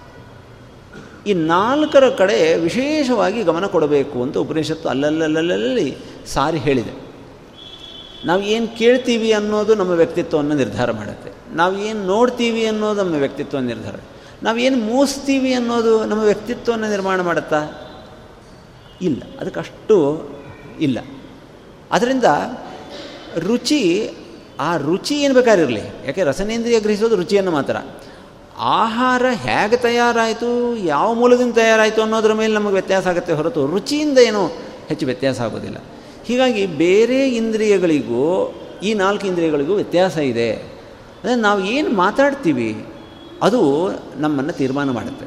ನಮ್ಮ ವ್ಯಕ್ತಿತ್ವವನ್ನು ನಿರ್ಧಾರ ಮಾಡುತ್ತೆ. ಅದಕ್ಕೆ ವಿಷ್ಣು ರಹಸ್ಯ ಅಂತ ಒಂದು ಗ್ರಂಥ ಇದೆ. ಅದರಲ್ಲಿ ಹೇಳ್ತಾರೆ ಇಬ್ಬರು ಮೂರು ಜನ ಸೇರಿದರೆ ಏನು ಮಾತಾಡಬೇಕು ಅಂತ. ಸಾಮಾನ್ಯ ಲೋಕದಲ್ಲಿ ಇಬ್ಬರು ಸೇರಿದರೆ ಮೊದಲೊಂದು ಸ್ವಲ್ಪ ಪರಿಚಯದವರಾದರೆ ಅದು ಹೇಗೆ, ಇದು ಹೇಗೆ ಒಂದಿಷ್ಟು ಲೋಕಾಭಿರಾಮ. ಆಮೇಲೆ ಮಾತು ಖಾಲಿಯಾಗಿ ಹೋಗುತ್ತೆ ಸುಮ್ಮನೆ ಕೂತ್ಬಿಡೋದು ಅಷ್ಟೇ. ಏನು ಮಾತಾಡಲಿಕ್ಕೆ ವಿಷಯನೇ ಇಲ್ಲ ಅಂತ. ಖಾಲಿ ಕೊಡೋದು ಒಂದು ಕ್ರಮ. ಇನ್ನು ಸ್ವಲ್ಪ ಈ ಗಾಸಿಪಿಂಗ್ ಅಭ್ಯಾಸ ಇದ್ದರೆ ಅಂದರೆ ಇನ್ನೊಬ್ಬರ ಬಗ್ಗೆ ಮಾತಾಡಿ ಸಂತೋಷ ಪಡುವಂಥ ಒಂದು ಪ್ರವೃತ್ತಿ ಇದ್ದರೆ ಅವ್ರು ಹೆಂಗೆ, ಇವ್ರು ಹೆಂಗೆ ಇವ್ರು ಹೆಂಗೆ, ಅವರು ಸುದ್ದಿ, ಇವರು ಸುದ್ದಿ, ಇದು ಮಾತಾಡ್ತಕ್ಕಂಥ ಕ್ರಮ. ಆದರೆ ಶಾಸ್ತ್ರ ಹೇಳುತ್ತೆ, ಈ ಮಾತಾಡ್ಬೇಕಾದ್ರೆ ಏನು ಮಾತಾಡಬೇಕು ಅಂತಂದರೆ, ಈ ಥರದ ಮಾತುಗಳನ್ನು ಕೇಳಬೇಕಂತೆ. ನಿಮ್ಮ ದಿನಚರಿ ಏನು? ನೀವು ಎಷ್ಟೊತ್ತಿಗೆ ಹೇಳ್ತೀರಿ? ನೀವು ದಿನ ಯಾವ್ಯಾವ ಮಂತ್ರ ಜಪ ಮಾಡ್ತೀರಿ? ಏನೇನು ಪಾರಾಯಣ ಮಾಡ್ತೀರಿ? ಅದು ಶುರು ಮಾಡಿದರೆ ಸಾಕು. ಓ ಅಲ್ಲೆಲ್ಲೋ ಕ್ಷೇತ್ರಕ್ಕೆ ಕ್ಷೇತ್ರಕ್ಕೆ ಹೋದಾಗ ಏನಾಯಿತು? ಏನು ಕೇಳಿದ್ರಿ? ಹೊಸ ವಿಷಯ ಏನು ಗೊತ್ತಾಯ್ತು ನಿಮಗೆ ಇತ್ತೀಚೆಗೆ? ಈ ಇಪ್ಪತ್ತೈದು ವರ್ಷಗಳಲ್ಲಿ ನಿಮ್ಮಲ್ಲಿ ಏನು ಬದಲಾವಣೆ ಆಗಿದೆ? ಏನು ಒಬ್ಬೊಬ್ಬ ವ್ಯಕ್ತಿ ಒಂದೊಂದು ವಿಶ್ವಕೋಶ ಇದ್ದ ಹಾಗೆ, ಒಬ್ಬೊಬ್ಬರ ಹತ್ರ ಮಾತಾಡಿಸಿದರೆ ಅವರಲ್ಲಿ ಅವರದೇ ಆದಂಥ ಒಂದು ಅನುಭವ ಇರುತ್ತೆ. ಪ್ರತಿಯೊಬ್ಬ ವ್ಯಕ್ತಿಯೂ ಕೂಡ ಭಗವಂತನ ಒಂದು ವಿಶೇಷ ಸನ್ನಿಧಾನ ಅವರಲ್ಲಿ ದೊಡ್ಡ ಸಾಧನೆ ಇರುತ್ತೆ. ಅನೇಕ ಪೂರ್ವ ವಿಷಯಗಳು ಅದರಲ್ಲಿ ತಿಳಿಯಲಿಕ್ಕೆ ಅವಕಾಶ ಇದೆ. ಇದನ್ನೊಂದು ಅಭ್ಯಾಸ ಮಾಡ್ಕೊಂಡು ನೋಡಿದರೆ ಅದರ ಮಹತ್ವ ಗೊತ್ತಾಗುತ್ತೆ. ಹೀಗೆ ಆ ಮಾತು ಅನ್ನೋದು ಒಂದು ಬಹಳ ಮುಖ್ಯವಾದಂಥ ಒಂದು ಸಾಧನವಾಗಿದೆ. ಉಪನಿಷತ್ತುಗಳಲ್ಲಿ ಬಂದಿರತಕ್ಕಂತಹ ತಿಳ್ಕೊಳ್ಳೇಬೇಕಾದಂತಹ ವಿಷಯಗಳು ಅಂತ ಬಂದಾಗ ಅದರಲ್ಲಿ ಷೋಡಶಕಲಃ ಪುರುಷ ಅಂತ ಒಂದು ಬರುತ್ತೆ. ಅದರಲ್ಲಿ ಹದಿನಾರು ಕಲೆಗಳು ಒಬ್ಬ ಜೀವನಿಗೆ ಹದಿನಾರು ಆವರಣಗಳ ಥರ ಇವೆ ಅಂತ. ಅದರಲ್ಲಿ ನಾಮ, ವಾಕ್ ಇವುಗಳೆಲ್ಲ ಇದೊಂದು. ಅಂದರೆ ನಮ್ಮ ಮಾತು ಇದುವೆಲ್ಲ ನಮ್ಮ ಹಿಡಿತದಲ್ಲಿ ಇರಬೇಕು. ಹಿಡಿತದಲ್ಲಿ ಇರೋದು ಅಂತಂದರೆ ಆ ಪ್ರತಿಯೊಂದಕ್ಕೂ ಅಭಿಮಾನಿ ದೇವತೆಗಳಿರ್ತಾರೆ ಅವರ ಅನುಗ್ರಹವನ್ನು ಪಡೆದು ಅವರ ಉಪಾಸನೆ ಮಾಡಿ ಅದರಿಂದ ನಮಗೆ ಲಾಭವೇ ಆಗುವಂತೆ ಮಾಡಿಕೊಂಡು ಅದರಿಂದ ಯಾವ ಹಾನಿಯೂ ಆಗದೇ ಇರುವಂತೆ ಮಾಡ್ಕೊಳ್ತಕ್ಕಂಥ ಒಂದು ಪ್ರವೃತ್ತಿಯನ್ನು ಹೇಳ್ಕೊಟ್ಟಿದ್ದಾರೆ. ಇಲ್ಲಿ ಅಂಥ ವಾಕಿನ ಬಗ್ಗೆ ಹೇಳ್ತಾ, ಆ ವಾಕ್ ಅಂತ ಬಂದಾಗ ಇಡೀ ವೇದ ವಾಕ್. ನಾವೇನು ನಿತ್ಯ ಪಾರಾಯಣ ಮಾಡ್ತೀವಿ? ನಾವು ಯಾವ ಗ್ರಂಥಗಳನ್ನು ಮಾನ್ಯ ಮಾಡ್ತೇವೆ? ಯಾವುದರಿಂದ ಮಾರ್ಗದರ್ಶನ ಪಡಿತೇವೆ? ಯಾವ ಗುರುಗಳ ಮಾತನ್ನು ಕೇಳ್ತೇವೆ? ಯಾವ ಸ್ತೋತ್ರಗಳನ್ನು ಹೇಳ್ಕೊಳ್ತೇವೆ? ಇವೆಲ್ಲವೂ ವಾಕ್ ಅನ್ನೋದರಲ್ಲಿ ಸೇರುತ್ತೆ. ನಾವು ಮಾಡತಕ್ಕಂಥ ಪಾರಾಯಣದ ಏನು ಶ್ಲೋಕಗಳಿವೆ? ಒಂದು ಕಲ್ಯಾಣ ಅದ್ಭುತ ಗಾತ್ರಾಯ ಕಾಮಿತಾರ್ಥಪ್ರದಾಯಿನೇ ಶ್ರೀಮದ್ ವೆಂಕಟನಾಥಾಯ ಶ್ರೀನಿವಾಸಾಯ ತೇ ನಮಃ ಅಂತ ಒಂದು ಶ್ಲೋಕ ಹೇಳ್ತಾ ಇರ್ತೀವಿ. ಚಿಕ್ಕ ಮಕ್ಕಳು ಅವ್ರಿಗೂ ಹೇಳ್ಕೊಡ್ತೀವಿ. ಸಣ್ಣ ವಯಸ್ಸಿನಿಂದ ಹೇಳ್ತಾ ಇರ್ತಾರೆ. ಇದನ್ನು ಏನೋ ಒಂದು ಸುಮ್ಮನೆ ಸ್ತೋತ್ರ ಅಂತ ನೋಡಿದ್ದೇನೆ. ಹೇಗೆ ನೋಡಬೇಕು ಅಂತ ಹೇಳ್ತೇನೆ ಅಂದರೆ, ವಾಚಂ ಧೇನು ಉಪಾಸೀತ ಈ ಮಾತನ್ನು ಕಾಮಧೇನು ಅಂತ ತಿಳಿಬೇಕಂತೆ. ಧೇನು ಅಂತಂದರೆ ಕಾಮಧೇನು. ಆ ಧೇನು ಹಸುವಿಗೆ ಕೆಚ್ಚಲಿರುತ್ತೆ ಅದಕ್ಕೆ ನಾಲ್ಕು ಕೆಚ್ಚಲು ಭಾಗ ಇರುತ್ತೆ. ಅದನ್ನು ಹಿಂಡುಕೊಂಡು ಜನರೆಲ್ಲ ಹಾಲನ್ನು ಪಡಿತಾರೆ. ಕಾಮಧೇನು ಬೇಕಾದ್ದನ್ನು ಕೊಡುತ್ತೆ. ಮತ್ತು ಪಟ್ಟಣದಲ್ಲಿರೋರಿಗೆ ಹಸುಗಳ ಬಗ್ಗೆ ಅಷ್ಟು ಕಕ್ಕಲಾತಿ ಇರೋದಿಲ್ಲ, ಅವುಗಳ ಸಂಬಂಧ ಅಷ್ಟು ಇರೋದಿಲ್ಲ. ಸ್ವಲ್ಪ ಊಹೆ ಮಾಡ್ಕೊಳ್ಬೋದು ನೋಡ್ಬೋದು ಅಂತ ಬೇಕಾದಷ್ಟು ಸಿಗುತ್ತೆ ಇವತ್ತಿಗೂ. ಪ್ರಾಣಿಗಳಲ್ಲೆಲ್ಲ ತುಂಬ ಮೃದುವಾದಂತಹ, ತುಂಬ ಪ್ರೀತಿ ಮಾಡ್ತಕ್ಕಂತಹ, ತುಂಬ ಸೌಮ್ಯ, ಆದರೆ ತುಂಬ ಲಾಭ, ಆಧ್ಯಾತ್ಮಿಕವಾಗಿ, ಲೌಕಿಕವಾಗಿ ಲಾಭ ಮಾಡಿಕೊಡ್ತಕ್ಕಂಥ ಪ್ರಾಣಿ ಅಂತಂದರೆ ಹಸು. ಅದು ಆ ಮನುಷ್ಯರು ಅದನ್ನು ಹಚ್ಕೊಂಡು ಬಿಟ್ಟರೆ ಅದು ಈ ಹಸು ಅಂದ್ಕೊಳ್ಳಿ ನಾವು ಜರ್ಸಿ ಹಸುಗಳನ್ನು ಕಣ್ಣಿಗೆ ತಂದ್ಕೊಳ್ಬಾರ್ದು. ಬೇರೆ ಬೇರೆ ಕಡೆ ಇರತಕ್ಕಂಥ ಗಿಡ್ಡ ಅಥವಾ ಸೀಮೆ ಹಸುಗಳು ಅಂತ ಏನಿರ್ತವೆ, ದಿನ ಮನುಷ್ಯರ ಸಂಬಂಧ ಬಂದು ಅದಕ್ಕೆ ಒಂದು ಪ್ರೀತಿ ಅದನ್ನು ತೋರಿಸ್ತಾ ಇದ್ದರೆ, ಮಾತುಗಳನ್ನು ಆಡ್ತಾ ಇದ್ದರೆ ಅದಕ್ಕೆ ಅರ್ಥ ಆಗ್ತಾ ಇರುತ್ತೆ, ಏನೋ ಮಾಡ್ತಾ ಇರುತ್ತೆ, ಅದು ಹಾಗೆ ಪ್ರೀತಿಯನ್ನು ತೋರಿಸ್ತದೆ. ಗಂಗೆ, ತುಂಗೆ ಅಂತ ಹೆಸರಿಟ್ಬಿಟ್ಟು ಆ ಹೆಸರುಗಳನ್ನು ಕರೆದರೆ ಅವು ಎಷ್ಟು ಪ್ರೀತಿಯಿಂದ ಬರ್ತವೆ, ಹಾಗೆ ವಾಕ್ ನಮ್ಮ ಹತ್ತಿರ ಬರುತ್ತೆ. ಇಲ್ಲಿ ಧೇನು ಅಂತ ಅಷ್ಟೇ ಬಳಸಿದ್ದಾರೆ. ಇನ್ನೊಂದು ಕಡೆ, ವಾಚಂ ಧೇನು ಮಿವಾಯತೀಂ ಅಂತ. ಹೇಗೆ ಅಂಬಾ ಅಂತ ಅಂದ್ಕೊಂಡು ಬರುತ್ತಲ್ಲ, ನಮ್ಮ ಮೇಲೆ ಪ್ರೀತಿಯನ್ನು ತೋರಿಸಿಕೊಂಡು. ಹಾಗೆ ನಾವು ನಿತ್ಯದಲ್ಲಿ ಬಳಸ್ತಕ್ಕಂತಹ ಈ ಎಲ್ಲ ವೇದ ಮಂತ್ರಗಳು, ಉಪಾಸನೆ ಮಾಡ್ತಕ್ಕಂಥ ಮಂತ್ರಗಳನ್ನು ಆ ಥರ ಚಿಂತನೆ ಮಾಡಬೇಕು. ಅಂದರೆ ಆ ವಾಗ್ ಅಭಿಮಾನಿ ದೇವತೆಗಳು ನಮಗೆ ಅಷ್ಟು ಪ್ರಸನ್ನರಾಗಿ ಎಲ್ಲ ಫಲವನ್ನು ಕೊಡಲಿ. ನಾನು ಹೇಳ್ತಾ ಇರ್ತಕ್ಕಂಥದ್ದು ಇದು ಏನೋ ಒಂದು ಅಕ್ಷರಗಳ ಜೋಡಣೆ ಅಲ್ಲ. ನಾನು ಬಾ, ತಿನ್ನು, ಕುಡಿ ಅಂತ ಹೇಳುವಂತೆ ಏನೋ ಶಬ್ದಗಳಲ್ಲ ಇವು. ನಮಗೆ ಸಕಲ ಇಷ್ಟಾರ್ಥಗಳನ್ನು ಪೂರೈಸ್ತಕ್ಕಂತಹ, ನಮಗೆ ಈ ಮಂತ್ರದಿಂದ ಪ್ರತಿಪಾದ್ಯನಾದಂತಹ ಭಗವಂತನನ್ನು ಯಾರ ಸೇವೆ ಮಾಡ್ತಿರ್ತೀವಿ, ಯಾರನ್ನ ಅಲ್ಲಿ ಹೊಗಳ್ತಾ ಇರ್ತೀವಿ ಅಂತಹ ದೇವಾನು ದೇವತೆಗಳನ್ನು ನಮ್ಮನ್ನು ಹೊಂದಿಸುವಂತಹ ಒಂದು ಅದ್ಭುತವಾದಂತಹ ಸಾಧನ ಇದು ಅಂತ ಹೀಗೆ ತಿಳಿಬೇಕು. ಹಸು, ಅದರ ಸೆಗಣಿ, ಅದರ ಗೋ ಮೂತ್ರ, ಅದು ನಡೆದಾಡಿದರೆ ಆ ಭಾಗ ಎಲ್ಲವೂ ಪವಿತ್ರವಾದದ್ದು. ಹಾಗೆ ವಾಕ್, ವೇದಾದಿ ವಾಕ್ಗಳು ಅದರ ಎಲ್ಲ ಭಾಗವೂ ಕೂಡ ತುಂಬ ಮುಖ್ಯವಾದಂಥವುಗಳು. ಅಂತ ಹೀಗೆ ವಾಚಂ ಒಂದು ಮಾತು ಸಾಕು ಇದು. ಉಪನಿಷತ್ತು ಹೇಗೆ ಅಂತಂದರೆ ಮನನ ಪ್ರಧಾನವಾದದ್ದು. ಒಂದ್ಸಲ ಕೇಳಿದ ಮೇಲೆ ಅದರ ಬಗ್ಗೆ ತುಂಬ ಯೋಚನೆ ಮಾಡಬೇಕು. ಇದರ ಅಪ್ಲಿಕೇಶನ್ ಎಲ್ಲಿದೆ? ಹೇಗಿದೆ? ಏನು ಅಂತ. ಹಾಗೆ ಆ ಹಸುವಿಗೂ, ಆ ವಾಕಿಗೂ ಇರತಕ್ಕಂಥ ಸಂಬಂಧ ಮತ್ತು ಮಾತಿನ ಒಂದು ಮಹತ್ವ, ಅದನ್ನು ಕಾಮಧೇನುವಿನಂತೆ ಅಂತ ತಿಳ್ಕೊಂಡು ಚಿಂತನೆ ಮಾಡೋದಿದೆಯಲ್ಲ ತುಂಬ ಅಪೂರ್ವವಾದಂಥದ್ದು. ಒಳ್ಳೊಳ್ಳೆ ಜ್ಞಾನಿಗಳು ಅವರಾದರೆ ಇದನ್ನು ಇಟ್ಟುಕೊಂಡೇ ಗಂಟೆಗಟ್ಟಲೆ ಮಾತಾಡಬಲ್ಲರು. ಅಷ್ಟು ಅದ್ಭುತವಾದಂತಹ ಮಾತು. ಈ ಸ್ತೋತ್ರ ಮಂತ್ರಾದಿಗಳನ್ನು ಹೇಳಬೇಕಾದ್ರೆ, ಇದನ್ನು ರಚನೆ ಮಾಡಿದವರು ಯಾರು ಅಂತ ಒಂದು ಅವರನ್ನು ಸ್ಮರಣೆ ಮಾಡಬೇಕು ಅಂತ ಹೇಳ್ತಾರೆ. ಎಷ್ಟೋ ಸಲ ಅದು ಕೊನೆಗೆ ಇರುತ್ತೆ. ಆ ರೂಪದಲ್ಲಾದರೂ ಸ್ಮರಣೆ ಪ್ರಾರಂಭದಲ್ಲಿ ಮಾಡಬೇಕು ಅಂತಿದೆ. ಅದರಲ್ಲೂ ವೇದ ಮಂತ್ರಗಳನ್ನು ಹೇಳಬೇಕಾದ್ರೆ, ಗಾಯತ್ರಿ ಮಂತ್ರಸ್ಯ ವಿಶ್ವಾಮಿತ್ರ ಋಷಿ ಅಂತ ಹೀಗೆ ತಲೆಯನ್ನು ಮುಟ್ಕೊಳ್ಳೋದು. ಸವಿತಾ ದೇವತಾ ಗಾಯತ್ರಿ ಛಂದ ಅಂತ. ಅಂದರೆ ಇದನ್ನು ಕಂಡುಕೊಂಡವರು ವಿಶ್ವಾಮಿತ್ರರು. ಅವರಿಗೆ ನಾನು ತಲೆ ಬಾಗಿಸ್ತಾ ಇದ್ದೇನೆ, ಅವರ ಪಾದಕ್ಕೆ ನನ್ನ ತಲೆ ತಾಕ್ತಾ ಇದೆ ಅನ್ನೋ ಅನುಸಂಧಾನ, ಅವರ ಪಾದ ಸಿಗ್ತಾ ಇಲ್ಲ ಆದ್ದರಿಂದ ಈ ಥರ ಮುಟ್ಕೊಳ್ಳು ಗಾಯತ್ರಿ ಛಂದ ಇದು ಬಂತು. ಆ ಗಾಯತ್ರಿ ಛಂದಸ್ಸಿನ ಅಭಿಮಾನಿ ದೇವತೆ ನನ್ನ ಮುಖದಲ್ಲಿ ನಿಂತು ಇದನ್ನು ಸರಿಯಾಗಿ ಉಚ್ಚಾರಣೆ ಮಾಡಿ, ಇದರ ಅರ್ಥಗಳನ್ನೆಲ್ಲ ನನಗೆ ಸ್ಫುರಣೆ ಮಾಡಿ ಕೊಟ್ಟು ನನ್ನನ್ನು ಅನುಗ್ರಹ ಮಾಡಲಿ ಅಂತ ಕೇಳ್ತಕ್ಕಂಥದ್ದು. ಅದು ಇಲ್ಲಿ ವಾಚಂ ಧೇನು ಉಪಾಸೀತ ಅಂತ ಆ ವಾಕ್, ಆ ಮಂತ್ರ, ಸ್ತೋತ್ರಾದಿಗಳನ್ನು ತುಂಬ ಹೇಳಬೇಕು. ಅದಕ್ಕೆ ನಮ್ಮಲ್ಲಿ ರಾಯರ ಸ್ತೋತ್ರ ಹೇಳಬೇಕಾದ್ರೆ ಒಂದು ಪದ್ಧತಿ ಇದೆ ಕೆಲವರಲ್ಲಿ. ಪ್ರಾರಂಭದಲ್ಲಿ ಅಪಣಾಚಾರ್ಯ ಗುರುಭ್ಯೋ ನಮಃ ಅಂತ ಹೇಳಿಬಿಟ್ಟು ಅಷ್ಟೋತ್ತರಾದಿಗಳನ್ನು ಮಾಡ್ತಕ್ಕಂಥದ್ದು. ಯಾಕೆಂದರೆ ಅದನ್ನು ಯಾರು ರಚನೆ ಮಾಡಿದವರು ಅವ್ರದ್ದೊಂದು ಸ್ಮರಣೆ ಆಗಬೇಕು ಹಾಗೆ. ಇಂಥ ಈ ವೇದ ವಾಕ್, ವೈದಿಕ ವಾಂಗ್ಮಯ ಅದರ ವ್ಯಾಖ್ಯಾನ ರೂಪವಾದಂಥದ್ದೇನಿದೆ, ಇದಕ್ಕೆ ನಾಲ್ಕು ಕೆಚ್ಚಲು ಇದ್ದ ಹಾಗೆ ಇಲ್ಲಿ ನಾಲ್ಕು ಜನ ಇದರ ಲಾಭವನ್ನು ಪಡಿತಾ ಇದ್ದಾರೆ. ಅದನ್ನು ಸಾಂಕೇತಿಕವಾಗಿ ಹೇಳುತ್ತೆ ಸ್ವಾಹಾಕಾರ ವಷಟ್ಕಾರ ಹಂತಕಾರ ಸ್ವಧಾಕಾರ ಅಂತ. ಇನ್ನಾಲ್ಕು ನಾಲ್ಕು ಶಬ್ದಗಳನ್ನು ಬಳಸ್ತದೆ ಸ್ವಾಹ ಅಂತ ದೇವತೆಗಳಿಗೆ ವಷಟ್ ಅನ್ನೋದು ಕೂಡ ದೇವತೆಗಳಿಗೆ. ಎರಡು ಅದು ದೇವತೆಗಳಿಗೆ ಸಂಬಂಧಪಟ್ಟದ್ದು. ಅಂದರೆ ವೇದ ಮಂತ್ರಗಳಿಂದ ಹೆಚ್ಚಿನ ಭಾಗ ಅರ್ಧಕ್ಕರ್ಧವಾಗದಷ್ಟು ಅದು ದೇವತೆಗಳಿಗೆ ಸಂಬಂಧಿಸಿದ್ದು ಅವರು ಉಪಕಾರವನ್ನು ಪಡಿತಾರೆ. ಸ್ವಧಾ, ಇದನ್ನು ಬಳಸೋದೆಲ್ಲಿ ಶ್ರಾದ್ದದಲ್ಲಿ. ಪಿತೃದೇವತೆಗಳಿಗೆ ಅದು ಸಂಬಂಧಪಟ್ಟಿದ್ದು. ಅಂದರೆ ನಮ್ಮ ಇಡೀ ವೈದಿಕ ವಾಂಗ್ಮಯದಲ್ಲಿ ಪಿತೃದೇವತೆಗಳಿಗೆ ಸಂಬಂಧಪಟ್ಟದ್ದು ಇದೆ. ಹಂತ, ಈ ಹಂತ ಅನ್ನೋ ಶಬ್ದ ಬಲಿಹರಣ ಮಾಡೋರು ಮಾತ್ರ ಕೇಳಿರಲಿಕ್ಕೆ ಸಾಧ್ಯ. ಮನುಷ್ಯೇಭ್ಯೋ ಹಂತ ಅಂತ ಅಲ್ಲಿ ಹೇಗೆ ದೇವತೆಗಳಿಗೆ ಕೊಡಬೇಕಾದ್ರೆ ಸ್ವಾಹ ಅಂತ ಹೇಳಬೇಕು ಅಂತ ಇದೆಯೋ ಹಾಗೆ ಮನುಷ್ಯರಿಗೆ ಕೊಡಬೇಕಾದ್ರೆ ಹಂತ ಅಂತ ಬಳಸಬೇಕು ಅಂತಿದೆ. ಹಂತ ಅಂತ ಹೀಗೆ ಮನುಷ್ಯರಿಗೆ. ಹಾಗಾದರೆ ಒಂದು ವೈದಿಕ ವಾಂಗ್ಮಯ, ಅದು ನಾಲ್ಕು ಜನರಿಗೆ ಅವರವರಿಗೆ ಬೇಕಾಗಿರತಕ್ಕಂತಹ ಅರ್ಥ, ಬೋಧ, ಅದರಿಂದ ಉಪಯೋಗ ಇದೆಲ್ಲವನ್ನು ಕೊಡ್ತಾ ಇದೆ. ಇದು ಧೇನು ಆದರೆ, ಇದು ಹಸು ಆದರೆ ಎತ್ತು ಬೇಕಲ್ಲ. ಎತ್ತು ಯಾರು ಅಂತಂದರೆ ತಸ್ಯಾಹ ಪ್ರಾಣ ಋಷಭ. ಪ್ರಾಣದೇವರು, ಅವರು ಎತ್ತಿನ ಜಾಗದಲ್ಲಿ ಇದ್ದಾರೆ. ಮನಃ ವತ್ಸಹ ಮನಸ್ಸು ಕರುವಿನ ಜಾಗದಲ್ಲಿದೆ. ಆ ಎತ್ತು, ಹಸು, ಕರು ಆ ಮೂರರ ಸಂಬಂಧ ಚೆನ್ನಾಗಿದ್ದರೆ ಅದರಿಂದ ಒಳ್ಳೆ ಹಾಲು ಬರುತ್ತೆ. ಅದರಿಂದ ಎಲ್ಲರೂ ಅದನ್ನು ಪಡಿಬಹುದು. ಇದಕ್ಕೆ ಇದು ಇದೆಲ್ಲ ಹೇಗೆ ಅಂತಂದರೆ ಸಾಂಕೇತಿಕ ಇದು. ಈ ಉಪನಿಷತ್ತಿನ ಎಷ್ಟೋ ವಿಷಯಗಳು ಆ ಕೂತು ಯೋಚನೆ ಮಾಡಬೇಕು. ಮನಸ್ಸಿಗೂ ಮಾತಿಗೂ ಏನು ಸಂಬಂಧ ಅಂತ. ಮನ ಮಾತಿನಿಂದ ಮನಸ್ಸು ಹುಟ್ಟುತ್ತೆ. ಎಂಥ ಒಗಟಿನ ಅದ್ಭುತವಾದಂಥ ಕೆಲವು ಮಾತುಗಳು ಇದೇ ಉಪನಿಷತ್ನಲ್ಲಿ. ಮನಸ್ಸಿ ವಾಕ್ ಪ್ರತಿಷ್ಠಿತ, ವಾಂಗ್ ವಾಂಗ್ ಮನಸ್ಸಿ ಪ್ರತಿಷ್ಠಿತ, ಮನೋ ವಾಚಿ ಪ್ರತಿಷ್ಠಿತಂ ಅಂತ. ಮನಸ್ಸು ಮಾತಿನಲ್ಲಿ ನೆಲೆಗೊಂಡಿದೆ, ಮಾತು ಮನಸ್ಸಿನಲ್ಲಿ ನೆಲೆಗೊಂಡಿದೆ ಅಂತ. ಇದೊಂದು ದೊಡ್ಡ ಚರ್ಚೆ. ಇದೇನು ಸಂಬಂಧ? ಹೇಗೆ? ಮೊದಲು ಮನಸ್ಸು, ಮೊದಲು ಮಾತೋ ಅಂತ. ಮನಸ್ಸಿನಲ್ಲಿ ಏನಾದರೂ ಯೋಚನೆ ಮಾಡಿ, ಆಮೇಲೆ ಮಾತಾಡ್ತೀವಿ.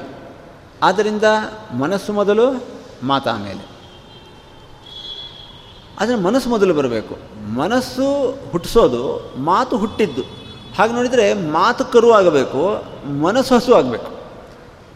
ಆದರೆ ಇಲ್ಲಿ ಹೇಳಿರೋದು ಮನಸ್ಸು ಕರು ಆಗಿದೆ, ಮಾತು ಹಸು ಆಗಿದೆ. ತಾಯಿಯ ತಾಯಿಯ ಸ್ಥಾನದಲ್ಲಿ ವಾಕ್ ನಿಂತಿದೆ. ಈ ಥರದ ಮಾತುಗಳಿಗೆ ಅಭಿಮಾನಿ ದೇವತೆಗಳನ್ನ ಇಟ್ಟುಕೊಂಡಾಗ ಯಾರು? ವಾಕಿಗೆ ಅಭಿಮಾನಿ ಯಾರು ಸರಸ್ವತೀ ದೇವಿ ಮನಸ್ಸಿಗೆ ಅಭಿಮಾನಿ ಯಾರು ರುದ್ರದೇವರು.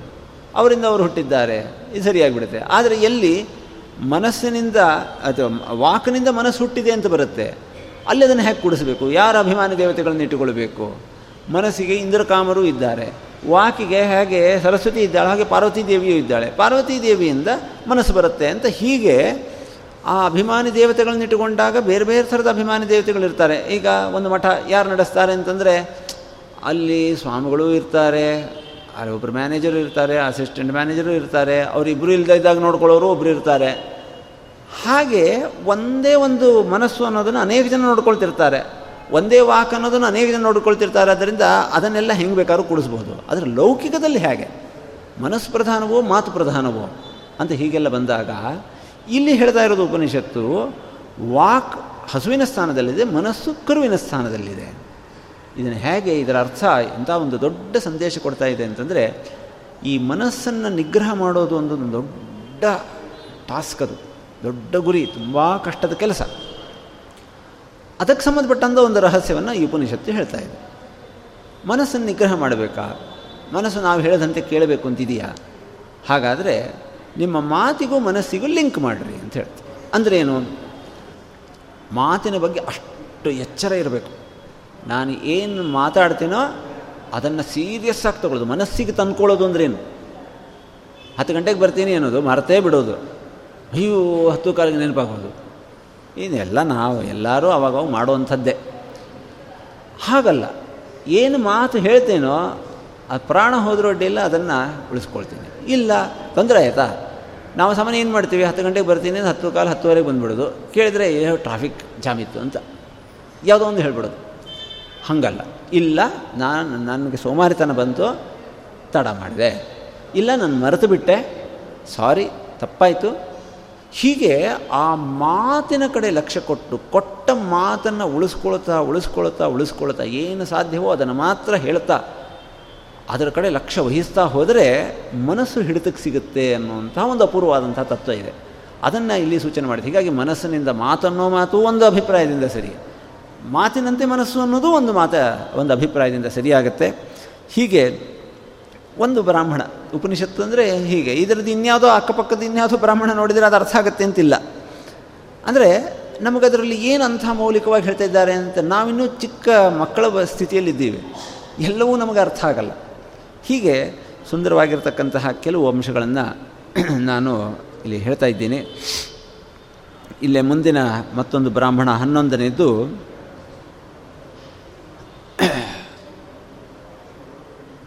ಅಯಮಗ್ನಿರು ವೈಶ್ವಾನರಹ ಅಂತ. ಒಂದು ಒಂದು ಬಹಳ ಸುಂದರವಾದ ಒಂದೊಂದು ಮಾತಿನಿಂದ ಶುರು ಆಗ್ತಾ ಇರುತ್ತೆ. ಪ್ರತಿಯೊಬ್ಬರ ದೇಹದಲ್ಲಿ ವೈಶ್ವಾನರ ರೂಪಿ ಭಗವಂತ ಇದ್ದಾನೆ. ಅಗ್ನಿ, ಬಿಸಿ. ಈಗ ಅಗ್ನಿ ಅಂತ ತಗೊಂಡಾಗ ಅಗ್ನಿಯಿಂದ ಏನೇನಾಗುತ್ತೆ? ಅದೆಲ್ಲವೂ ಇಲ್ಲಿ ಆಗ್ತಾ ಇದೆ. ಹೊರಗಡೆ ಒಂದು ಬೆಂಕಿ, ಅದು ಉರಿತಾ ಇರಬೇಕು ಅಂತಂದರೆ ಅದಕ್ಕೆ ಇಂಧನ ಹಾಕ್ತಾ ಇರಬೇಕು. ಅದಕ್ಕೆ ಕಟ್ಟಿಗೆ, ತುಪ್ಪ ಹಾಕ್ತಾ ಇದ್ದರೆ ಉರಿಯುತ್ತೆ. ಹಾಕೋದು ನಿಲ್ಲಿಸ್ಬಿಟ್ರೆ ನಿಂತು ಹೋಗುತ್ತೆ. ಹಾಗೆ ಈ ದೇಹದೊಳಗೆ ಒಂದು ಅಗ್ನಿ ಇದೆ. ಅದನ್ನು ಜಾಠರಾಗ್ನಿ ಅಂತ ಕರಿತೇವೆ. ಅದನ್ನು ಒಳಗಿರೋ ದೇವತೆಯನ್ನು ಇಟ್ಕೊಂಡು ಹೇಳಿದ್ರೆ ವೈಶ್ವಾನರ. ವಿಶ್ವ ಅನ್ನೋದಕ್ಕೆ ಎಲ್ಲ ವಿಶ್ವನರ ಸಂಬಂಧಿ, ಎಲ್ಲರಿಗೂ ಸಂಬಂಧಿಸಿದ್ದು, ಎಲ್ಲರೊಳಗೂ ಇದು ಇದ್ದೇ ಇರ್ತದೆ. ಒಂದು. ಇನ್ನೂ ವಿಶ್ವ ಅನ್ನೋ ಶಬ್ದಕ್ಕೆ ಬೇರೆ ಅರ್ಥ, ನರ ಅನ್ನೋ ಶಬ್ದಕ್ಕೆ ಬೇರೆ ಅರ್ಥ ಇಟ್ಕೊಂಡು ಬೇರೆ ಅರ್ಥ ಮಾಡ್ತಾರೆ. ಈಗ ವಿಶ್ವಾನರ ಹಾಗಾದ್ರೆ ಹೊರಗಡೆ ಬೆಂಕಿಗೆ ಹೇಗೆ ಏನಾದರೂ ಹಾಕ್ತಾ ಇರಬೇಕು, ಈ ದೇಹದಲ್ಲಿರ್ತಕ್ಕಂಥ ವಿಶ್ವಾನರ ಅಗ್ನಿಗೂ ಕೂಡ ಹಾಕ್ತಾ ಇರಬೇಕು. ಸಂದೇಶ. ಕಾಲ ಕಾಲಕ್ಕೆ ಹಾಕಬೇಕು. ಅದೇ ಆಹಾರ ರೂಪದಲ್ಲಿ. ಹೊರಗಡೆ ಸುಮ್ಮ ಸುಮ್ಮನೆ ಯಾರಾದರೂ ಹಾಕ್ತಾರೆ? ಸುಮ್ಮ ಸುಮ್ಮನೆ ಹಾಕೋದಕ್ಕೆ ಅರ್ಥ ಇಲ್ಲ. ಯಾವಾಗ ಬೆಂಕಿಗೆ ತುಪ್ಪ ಹಾಕೋದು ಅಥವಾ ಏನಾದರೂ ಹಾಕೋದು ಒಂದು ಯಜ್ಞ ಮಾಡಿದಾಗ. ಸುಮ್ಮನೆ ಒಂದಿಷ್ಟು ಕಟ್ಟಿಗೆ ಹಾಕಿಬಿಟ್ಟು ಯಾಕೆ ಹಾಕ್ತಾರೆ? ಹಾಗಾದರೆ ಇಲ್ಲಿಯೂ ಹಾಗೇನೆ, ಏನು ಹಾಕೋದಾದ್ರೂ ಅದನ್ನು ಯಜ್ಞ ಅಂತ ತಿಳ್ಕೊಂಡು ಹಾಕಬೇಕು. ಅಲ್ಲಿ ಹಾಗೆ ಮಂತ್ರ ಪುರಸ್ಸರವಾಗಿ ಹಾಕ್ತೀವಿ ಹಾಗೆ ಇಲ್ಲಿ ಗೋವಿಂದ ಗೋವಿಂದ ಅಂತ ಹೇಳ್ತಾ, ನಾಮಗಳನ್ನು ಹೇಳ್ತಾ ಒಂದು ಹಾಕಿದಾಗ ಅದು ಯಜ್ಞ ಅಂತ ಅನಿಸ್ಕೊಳ್ಳುತ್ತೆ. ಇದು ಒಂದು. ಇನ್ನು ಎಲ್ಲಿ ಬೆಂಕಿ ಇರುತ್ತೋ ಅಲ್ಲೊಂದು ಶಬ್ದ ಇರುತ್ತೆ. ಚಟ ಚಟ ಏನು ಒಂದು ಒಂದು ಶಬ್ದ ಬರ್ತಾನೆ ಇರುತ್ತೆ. ಒಂದು ಅಪೂರ್ವವಾದಂಥ ವಿಷಯ ಇಲ್ಲಿ ಹೇಳ್ತಾ ಇರೋದು, ಈ ಅಗ್ನಿ ಪಚನ ಮಾಡುತ್ತೆ ಅನ್ನೋದು ಒಂದು, ಇದು ಪ್ರಸಿದ್ಧವಾದ ಅರ್ಥ ಆದರೆ ತಸ್ಯೈಷ ಘೋಷೋ ಭವತಿ ಅಂತ. ಈ ಬೆಂಕಿದು ಒಂದು ಶಬ್ದ ಇದೆ ಈ ದೇಹದೊಳಗೊಂದು ಶಬ್ದ ಆಗ್ತಾ ಇರುತ್ತೆ. ಅದು ಬೆಂಕಿನೂ ಅಷ್ಟೇ. ಸ್ವಲ್ಪ ದೂರದಿಂದ ಕೇಳಿದರೆ ಏನು ಕೇಳಿಸಲ್ಲ. ತುಂಬ ಹತ್ತಿರ ಹೋಗಿ ಕೇಳಿಸ್ಕೊಂಡ್ರೆ ಪಟ ಪಟ ಅಂತ ಒಂದು ಒಂದು ಶಬ್ದ. ಏನೇ ಬೆಂಕಿ ಇರಲಿ ಅದೇ ಅಷ್ಟೇ. ಅಲ್ಲೊಂದು ಹತ್ತಿರ ಹೋದಷ್ಟು ಒಂದು ಶಬ್ದ ಕೇಳುತ್ತೆ. ಹಾಗೆ ಈ ದೇಹದೊಳಗೆ ಒಂದು ಶಬ್ದ ಕೇಳ್ತಾ ಇರುತ್ತೆ. ಅದು ಯಾವುದು ಅಂತಂದರೆ ಕಿವಿ ಮುಚ್ಚಿಕೊಂಡಾಗ ಕೇಳುವಂಥ ಒಂದು ಶಬ್ದ. ಯದಾ ಉತ್ಕ್ರಮಿಷ್ಯನ್ ಭವತಿ ನೈನಂ ಘೋಷಂ ಶೃಣೋತಿ. ಇದನ್ನು ಯಾಕೆ ಹೇಳ್ತಾ ಇದೆ ಅಂತಂದರೆ ಬೆಂಕಿ ಶಾಂತ ಆಗ್ತಾ ಬರ್ತಾ ಇದೆ ಅಂತಂದರೆ ಅವಾಗ ಶಬ್ದ ಇರಲ್ಲ. ಚೆನ್ನಾಗಿ ಉರಿತಾ ಮಾತ್ರ ಶಬ್ದ ಇರುತ್ತೆ. ಇಲ್ಲ, ಅದಕ್ಕೇನು ಬರ್ತಾ ಇಲ್ಲ, ಶಾಂತ ಆಗ್ತಾ ಇದೆ, ಬೂದಿ ಮುಚ್ಚಿದ ಕಂಡ ಹೋಗ್ತಾ ಇದೆ ಅಂತಂದರೆ ಶಬ್ದ ಬರಲ್ಲ. ಹಾಗೆ ದೇವತೆಗಳು ಭಗವಂತ ಇದನ್ನು ಸೃಷ್ಟಿ ಮಾಡಿದಾಗ ಒಂದು ಸೂಚನೆಗಳನ್ನು ಕೊಟ್ಟಿದ್ದಾನಂತೆ. ಮರಣ ಯಾವಾಗ ಹತ್ತಿರ ಬಂತು ಅನ್ನೋದನ್ನು ತಿಳ್ಕೊಳ್ಳಿಕ್ಕೆ. ಅದರಲ್ಲಿ ಒಂದು ಈ ಘೋಷ, ಇದು ಕೇಳದೇ ಇರೋದು. ಇಲ್ಲಿ ಇಷ್ಟೇ ಸಂಕ್ಷಿಪ್ತವಾಗಿ ಹೇಳಿದ್ದಾರೆ. ಭಾಗವತದಲ್ಲಿ ಕಂಸನ ಮರಣ ಪ್ರಸಂಗದಲ್ಲಿ ಅನೇಕ ಅವನಿಗೆ ಅಪಶಕುನಗಳು ಕಂಡುವು ಅಂತ ಹೇಳ್ತಾರೆ. ಇನ್ನೊಂದು ಚಾಂದೋಗ್ಯದಲ್ಲಿ ಅಲ್ಲೋ ಅಲ್ಲೂ ಕೂಡ ಮರಣದ ಸೂಚನೆಗಳು ಯಾವ್ಯಾವು ಅಂತ ಹೇಳುವಂಥ ಅನೇಕ ಸಂಗತಿಗಳನ್ನು ಹೇಳಿದ್ದಾರೆ. ಅದರಲ್ಲೊಂದು ತುಂಬ ಸರಳವಾದದ್ದು ಅಂತಂದರೆ, ನಮ್ಮ ಎರಡೂ ಕಿವಿಗಳನ್ನು ಹೀಗೆ ಮುಚ್ಚಿಕೊಂಡಾಗ ಒಂದು ಒಂದು ಘೋಷ ಕೇಳುತ್ತೆ ಹೂ ಅಂತ. ಅದು ವಾಯುದೇವರು ಮಾಡ್ತಾ ಇರತಕ್ಕಂತಹ ಹಂಸಮಂತ್ರ ಜಪದ ಘೋಷ. ವೈಶ್ವಾನರ ಅಗ್ನಿ ಅದೇನು ಉರಿತಾ ಇದೆ, ಅದರ ಘೋಷ. ಇದೆಲ್ಲವೂ ಸೇರಿಕೊಂಡಿದೆ. ಮರಣಕ್ಕೆ ಮೂರು ದಿವಸ ಇರಬೇಕಾದ್ರೆ, ಮೂರು ದಿವಸ ಅಂತ ಇಲ್ಲಿ ಹೇಳಿಲ್ಲ, ಬೇರೆ ಕಡೆ ಹೇಳಿದ್ದಾರೆ, ಮೂರು ದಿವಸ ಇರಬೇಕಾದ್ರೆ ಆ ಘೋಷ ಕೇಳಿಸೋದಿಲ್ಲ. ಅಂತ ಹೀಗೆ ಇದು ಒಂದು ಮೂರು ಸಾಲಿನ ಒಂದು ಬ್ರಾಹ್ಮಣ ಇದು. ಒಂದು ಕಡೆ ಆ ವೈಶ್ವಾನರ ಅಗ್ನಿ, ಈ ಉಪನಿಷತ್ತುಗಳನ್ನು ಅರ್ಥ ಮಾಡ್ಕೊಳ್ಬೇಕಾದ್ರೆ ಒಂದು ವಿಷಯವನ್ನು ಗಮನಿಸಬೇಕು. ಹಸುವಿನ ಥರ ಅಂತ ಈಗ ಹಿಂದೆ ಬಂತಲ್ಲ, ಅದಕ್ಕೆ ಇನ್ನೊಂದು ಅರ್ಥ ಏನಿದೆ ಅಂತಂದರೆ ಬೇರೆ ಪ್ರಾಣಿಗಳು ಮೇಯೋದಕ್ಕೂ, ಹಸುಗಳು ಮೇಯೋದಕ್ಕೂ ಒಂದು ವ್ಯತ್ಯಾಸ ಇದೆ ಅಂತೆ.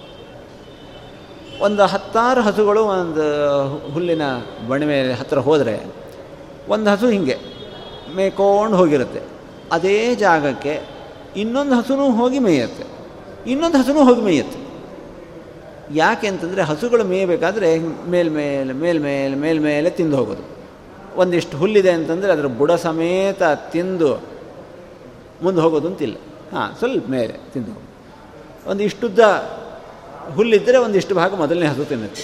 ಇನ್ನೊಂದು ಹಸು ಬರುತ್ತೆ, ಇನ್ನೊಂದಿಷ್ಟು ಭಾಗ ತಿನ್ನುತ್ತೆ. ಇನ್ನೊಂದು ಹಸು ಬರುತ್ತೆ, ಇನ್ನೊಂದಿಷ್ಟು ಭಾಗ ತಿನ್ನುತ್ತೆ. ಹಾಗೆ ಉಪನಿಷತ್ತು ವೇದ ಯಾವುದೇ ಒಂದು ವಿಷಯವನ್ನು ಒಂದು ಸಲ ತಗೊಂಡು ಅದರ ಬಗ್ಗೆ ಪೂರ್ಣ ಹೇಳಿ ಮುಗಿಸೋದು ಅಂತ ಕ್ರಮ ಇಲ್ಲ. ಇಲ್ಲೊಂದು ವಿಷಯ, ಅಲ್ಲೊಂದು ವಿಷಯ ಅಲ್ಲೊಂದು ವಿಷಯ, ಅಲ್ಲೊಂದು. ಮಾಡಬೇಕಾದವ್ರು ಏನು ಅಂತಂದರೆ ಇದನ್ನೇ ಮಥನ ಮಾಡಬೇಕು ಅಂತ ಹೇಳಿ ಅಲ್ಲಿರೋ ವಿಷಯ, ಇಲ್ಲಿರೋ ವಿಷಯ, ಅದನ್ನೆಲ್ಲ ತಂದುಕೊಂಡು ಒಂದಕ್ಕೊಂದು ಒಂದಕ್ಕೊಂದು ಕನೆಕ್ಟ್ ಮಾಡಿ ನೋಡೋದಿದೆಯಲ್ಲ ಇದರಲ್ಲೇ ಒಂದು ಸೌಂದರ್ಯ, ಇದರಲ್ಲೇ ಆನಂದ ಇರೋದು. ಜ್ಞಾನದ ಆನಂದ ಅಂತಂದರೆ ಇದೆ. ಅದರಿಂದ ಈಗ ವೈಶ್ವಾನರ ವಿದ್ಯೆ ಅನ್ನೋದು ಒಂದು ದೊಡ್ಡ ವಿಷಯ ಬೇರೆ ಬೇರೆ ಕಡೆ ಬಂದಿರೋದು. ಅದಕ್ಕೆ ಸಂಬಂಧಪಟ್ಟಂಥ ಅಲ್ಲಿ ಹೇಳದೇ ಇರತಕ್ಕಂಥ ಒಂದು ವಿಷಯ ಇಲ್ಲಿ ಹೇಳಿಬಿಡ್ತಾರೆ. ಅದು ಇದನ್ನು ಸೇರಿಸ್ಕೊಂಡು ನೋಡಿದಾಗ ಒಂದು ದೊಡ್ಡ ಸಂಗತಿ ಆಗುತ್ತೆ. ಅತಿಥಿ ದೇವೋಭವ ಅಂತ ನಮ್ಮಲ್ಲಿ ಏನಿದೆಯಲ್ಲ ಇದಕ್ಕೂ ಈ ವೈಶ್ವಾನರ ವಿದ್ಯೆಗೂ ಸಂಬಂಧ ಇದೆ. ನಮ್ಮ ಮನೆಗೆ ಅತಿಥಿಗಳು ಬರೋದು ಅಂತಂದರೆ ಒಂದು ಬೆಂಕಿ ಬರೋದು ಅಂತ ಅರ್ಥ. ಅದಕ್ಕೆ ನಾವು ಏನು ಹಾಕಬೇಕೋ ಅದನ್ನೆಲ್ಲ ಹಾಕಿ ತಣಿಸಿದರೆ ಅದು ಶಾಂತವಾಗತ್ತೆ. ಅತಿಥಿಗಳಲ್ಲಿ ವಿಶೇಷವಾಗಿ ಭಗವಂತನ ಸನ್ನಿಧಾನ. ಅವರು ಸಂತೋಷದಿಂದ ಹರಿಸಿಬಿಟ್ಟು ಹೋಗ್ತಾರೆ. ಅದೇ ಮನೆಗೆ ಬಂದಂತಹ ಅತಿಥಿಗೆ ಹೊಟ್ಟೆಗೆ ಸರಿಯಾಗಿ ಹಾಕದೆ, ಮಾಡದೆ, ಅವರ ಮನಸ್ಸಿಗೂ ಬೇಜಾರಾಗಿ ಎಲ್ಲ ಮಾಡಿ ಹೋದರೆ ಆ ಬೆಂಕಿ ಶಾಂತ ಆಗದೇನೆ ಹಾಗೇ ಉಳ್ಕೊಂಬಿಟ್ಟು ಅದಕ್ಕೇನೂ ಸಿಗದೇನೆ ಇರೋದನ್ನೇ ಸುಡ್ಲಿಕ್ಕೆ ಶುರು ಮಾಡಿಬಿಡ್ತಂತೆ. ಇರೋದನ್ನು ಅಂದರೆ ಈ ಮನೆಯನ್ನೇ ಸುಡೋದು. ಮನೆಯನ್ನು ಸುಡೋದು ಅಂತಂದರೆ ಏನು ನಮ್ಮ ಮನೆ ಸಿಮೆಂಟ್ದಿದೆ ಏನು ಸುಡಲ್ಲ ಅಂತ ಅಂದರೆ ಅದರ ಅರ್ಥ ಮನೆಯಲ್ಲಿ ಇರ್ತಕ್ಕಂಥವರಿಗೆ ಒಂದು ದೋಷ. ಅವರ ಮನಸ್ಸು ಹಾಳಾಗಿಬಿಡುತ್ತೆ. ಧರ್ಮ ಕಾರ್ಯದಲ್ಲಿ ಆಸಕ್ತಿಯನ್ನು ಕಳ್ಕೊಂಡ್ಬಿಡುತ್ತೆ. ಏನೇನೋ ವಿಘ್ನಗಳು ಬಂದುಬಿಡ್ತವೆ, ಅನಾರೋಗ್ಯಗಳು ಬಂದುಬಿಡ್ತವೆ. ಅಂದರೆ ಭಗವಂತನನ್ನು ಮೆಚ್ಚಿಸಬೇಕಾ? ಮನೆಗೆ ಬಂದಂಥ ಅತಿಥಿಗಳನ್ನು ಚೆನ್ನಾಗಿ ಸಂತೋಷಪಡಿಸಬೇಕು. ಇವತ್ತಿದು ಬಹಳ ಕಷ್ಟ ಇದೆ. ಅನೇಕ ಜನ ಬೇರೆ ಬೇರೆ ಥರ ಗುರುತಿಸಿದ್ದಾರೆ. ಅರುವತ್ತು ಎಪ್ಪತ್ತು ವರ್ಷಗಳ ಹಿಂದೆ ಇಷ್ಟು ಸಮೃದ್ಧಿ ಇರಲಿಲ್ಲ. ತೊಂದರೆ ಇತ್ತು ಊಟಕ್ಕೆ, ತಿಂಡಿಗೆ ಎಲ್ಲ. ಆದರೆ ಆವಾಗಲೂ ಆವಾಗಿನ ಜನರಿಗೆ ಚೆನ್ನಾಗಿ ಅಡುಗೆ ಮಾಡಬೇಕು, ಚೆನ್ನಾಗಿ ಬಡಿಸ್ಬೇಕು ತಿನ್ನೋರು ಎಷ್ಟು ತಿಂದರೆ ಅಷ್ಟು ಸಂತೋಷ ಅನ್ನೋವಂಥ ಮನೋಭಾವ. ಇಲ್ಲಿ ಕೂತವರೆಲ್ಲರೂ ಕೂಡ ತಮ್ಮ ಹಿರಿಯರಲ್ಲಿ, ಅವರಲ್ಲಿ ಅದನ್ನು ನೋಡಿರ್ತಾರೆ. ಮನೆಗೆ ಯಾರಾದರೂ ಬಂದರೆ ಅಷ್ಟು ಸಂತೋಷ. ಇರ್ರಿ, ನಾಲ್ಕು ದಿವಸ ಇರ್ರಿ, ಒಂದು ವಾರ ಇರ್ರಿ, ಮೋಜು, ಮಸ್ತಿ. ಇವತ್ತು ಮನೆಗಳೆಲ್ಲ ದೊಡ್ಡವಾಗಿವೆ. ಪ್ರದೇಶ ಜಾಸ್ತಿಯಾಗಿದೆ ಜನರು ಬರೋದೇ ಕಡಿಮೆ ಆಗಿದೆ. ಬಂದರೂ ಬಂದು ಬರ್ತಿದ್ದಂಗೆ ಎಷ್ಟು ದಿವಸ ಇರ್ತಾರೋ. ಮಕ್ಕಳಿಗೆಲ್ಲ, ಇವತ್ತಿನ ಮಕ್ಕಳಿಗೆ ನಮ್ಮ ಬೆಡ್ರೂಮ್ ಶೇರ್ ಮಾಡಬೇಕಾ? ಮನೆಗೆ ಬಂದಿರತಕ್ಕಂಥ ಗೆಸ್ಟ್ಗಳಿಗೆ ಅನಿಸುತ್ತೆ. ನಾವು ಅವ್ರಿಗೆ ಅನಿಸ್ತಾ ಇಲ್ಲ ಅಂತಲ್ಲ, ಅವ್ರಿಗೆ ಹೃದಯದಿಂದ ಅನಿಸ್ತಾ ಇದೆ. ಅಯ್ಯೋ, ನಮಗೆ ಕಷ್ಟ ಆಗ್ತಾ ಇದೆ ಅಂತ. ಇದು ದುರಂತ ಇದು, ಕಲಿಯುಗದ ಲಕ್ಷಣ ಇದು. ಆದರೆ ಇದರ ಮಹತ್ವ ಅರ್ಥ ಆದರೆ, ಮನೆಗೆ ಬಂದಂತಹ ಅತಿಥಿಗಳಲ್ಲಿ ಭಗವಂತನ ವಿಶೇಷ ಸನ್ನಿಧಾನ ಒಂದು ಸ್ವಲ್ಪ, ಆ ಕಷ್ಟ ಸಹಿಸಿಕೊಂಡು ಅವ್ರ ಜೊತೆ ಸಂತೋಷದಿಂದ ಇದ್ದರೆ ಅತಿಥಿಗಳಾಗಿ ಬಂದವ್ರದ್ದು ಒಂದು ದೊಡ್ಡ ಜವಾಬ್ದಾರಿ. ಅವರು ಬಂದ ಯಾವ ಮನೆಗೆ ಹೋಗಿರ್ತಾರೋ ಅಲ್ಲಿ ಅವ್ರಿಗೆ ತೊಂದರೆ ಕೊಡದೇ ಇರುವಂತೆ ಅವರು ಇದ್ದು ಬಿಟ್ಟರೆ ಆ ಅತಿಥಿಗಳು ಅತಿಥೇಯರು ಸಂತೋಷದಿಂದ ಇದ್ದರೆ ಸಮಾಜಕ್ಕೆ ಅದರಿಂದ ಲಾಭ ಅನ್ನುವಂಥ ಒಂದು ಏನು ದೊಡ್ಡ ಸಂದೇಶ ಎಲ್ಲ ಕಡೆ ಬಂದಿದೆ. ಅದನ್ನೆಲ್ಲ ಇಲ್ಲಿ ಅಯಮಗ್ನಿರು ವೈಶ್ವಾನರಹ ಅನ್ನೋದ್ರ ಮೂಲಕ ಅದನ್ನು ಬೆಂಕಿ ಅಂತ ನೋಡಿದಾಗ ನಮಗದು ಗೊತ್ತಾಗುತ್ತೆ. ಇದನ್ನು ಕಾಠಕೋಪನಿಷತ್ನಲ್ಲಿ ಬೇರೆ ಕಡೆ ಹೇಳ್ತಾರೆ.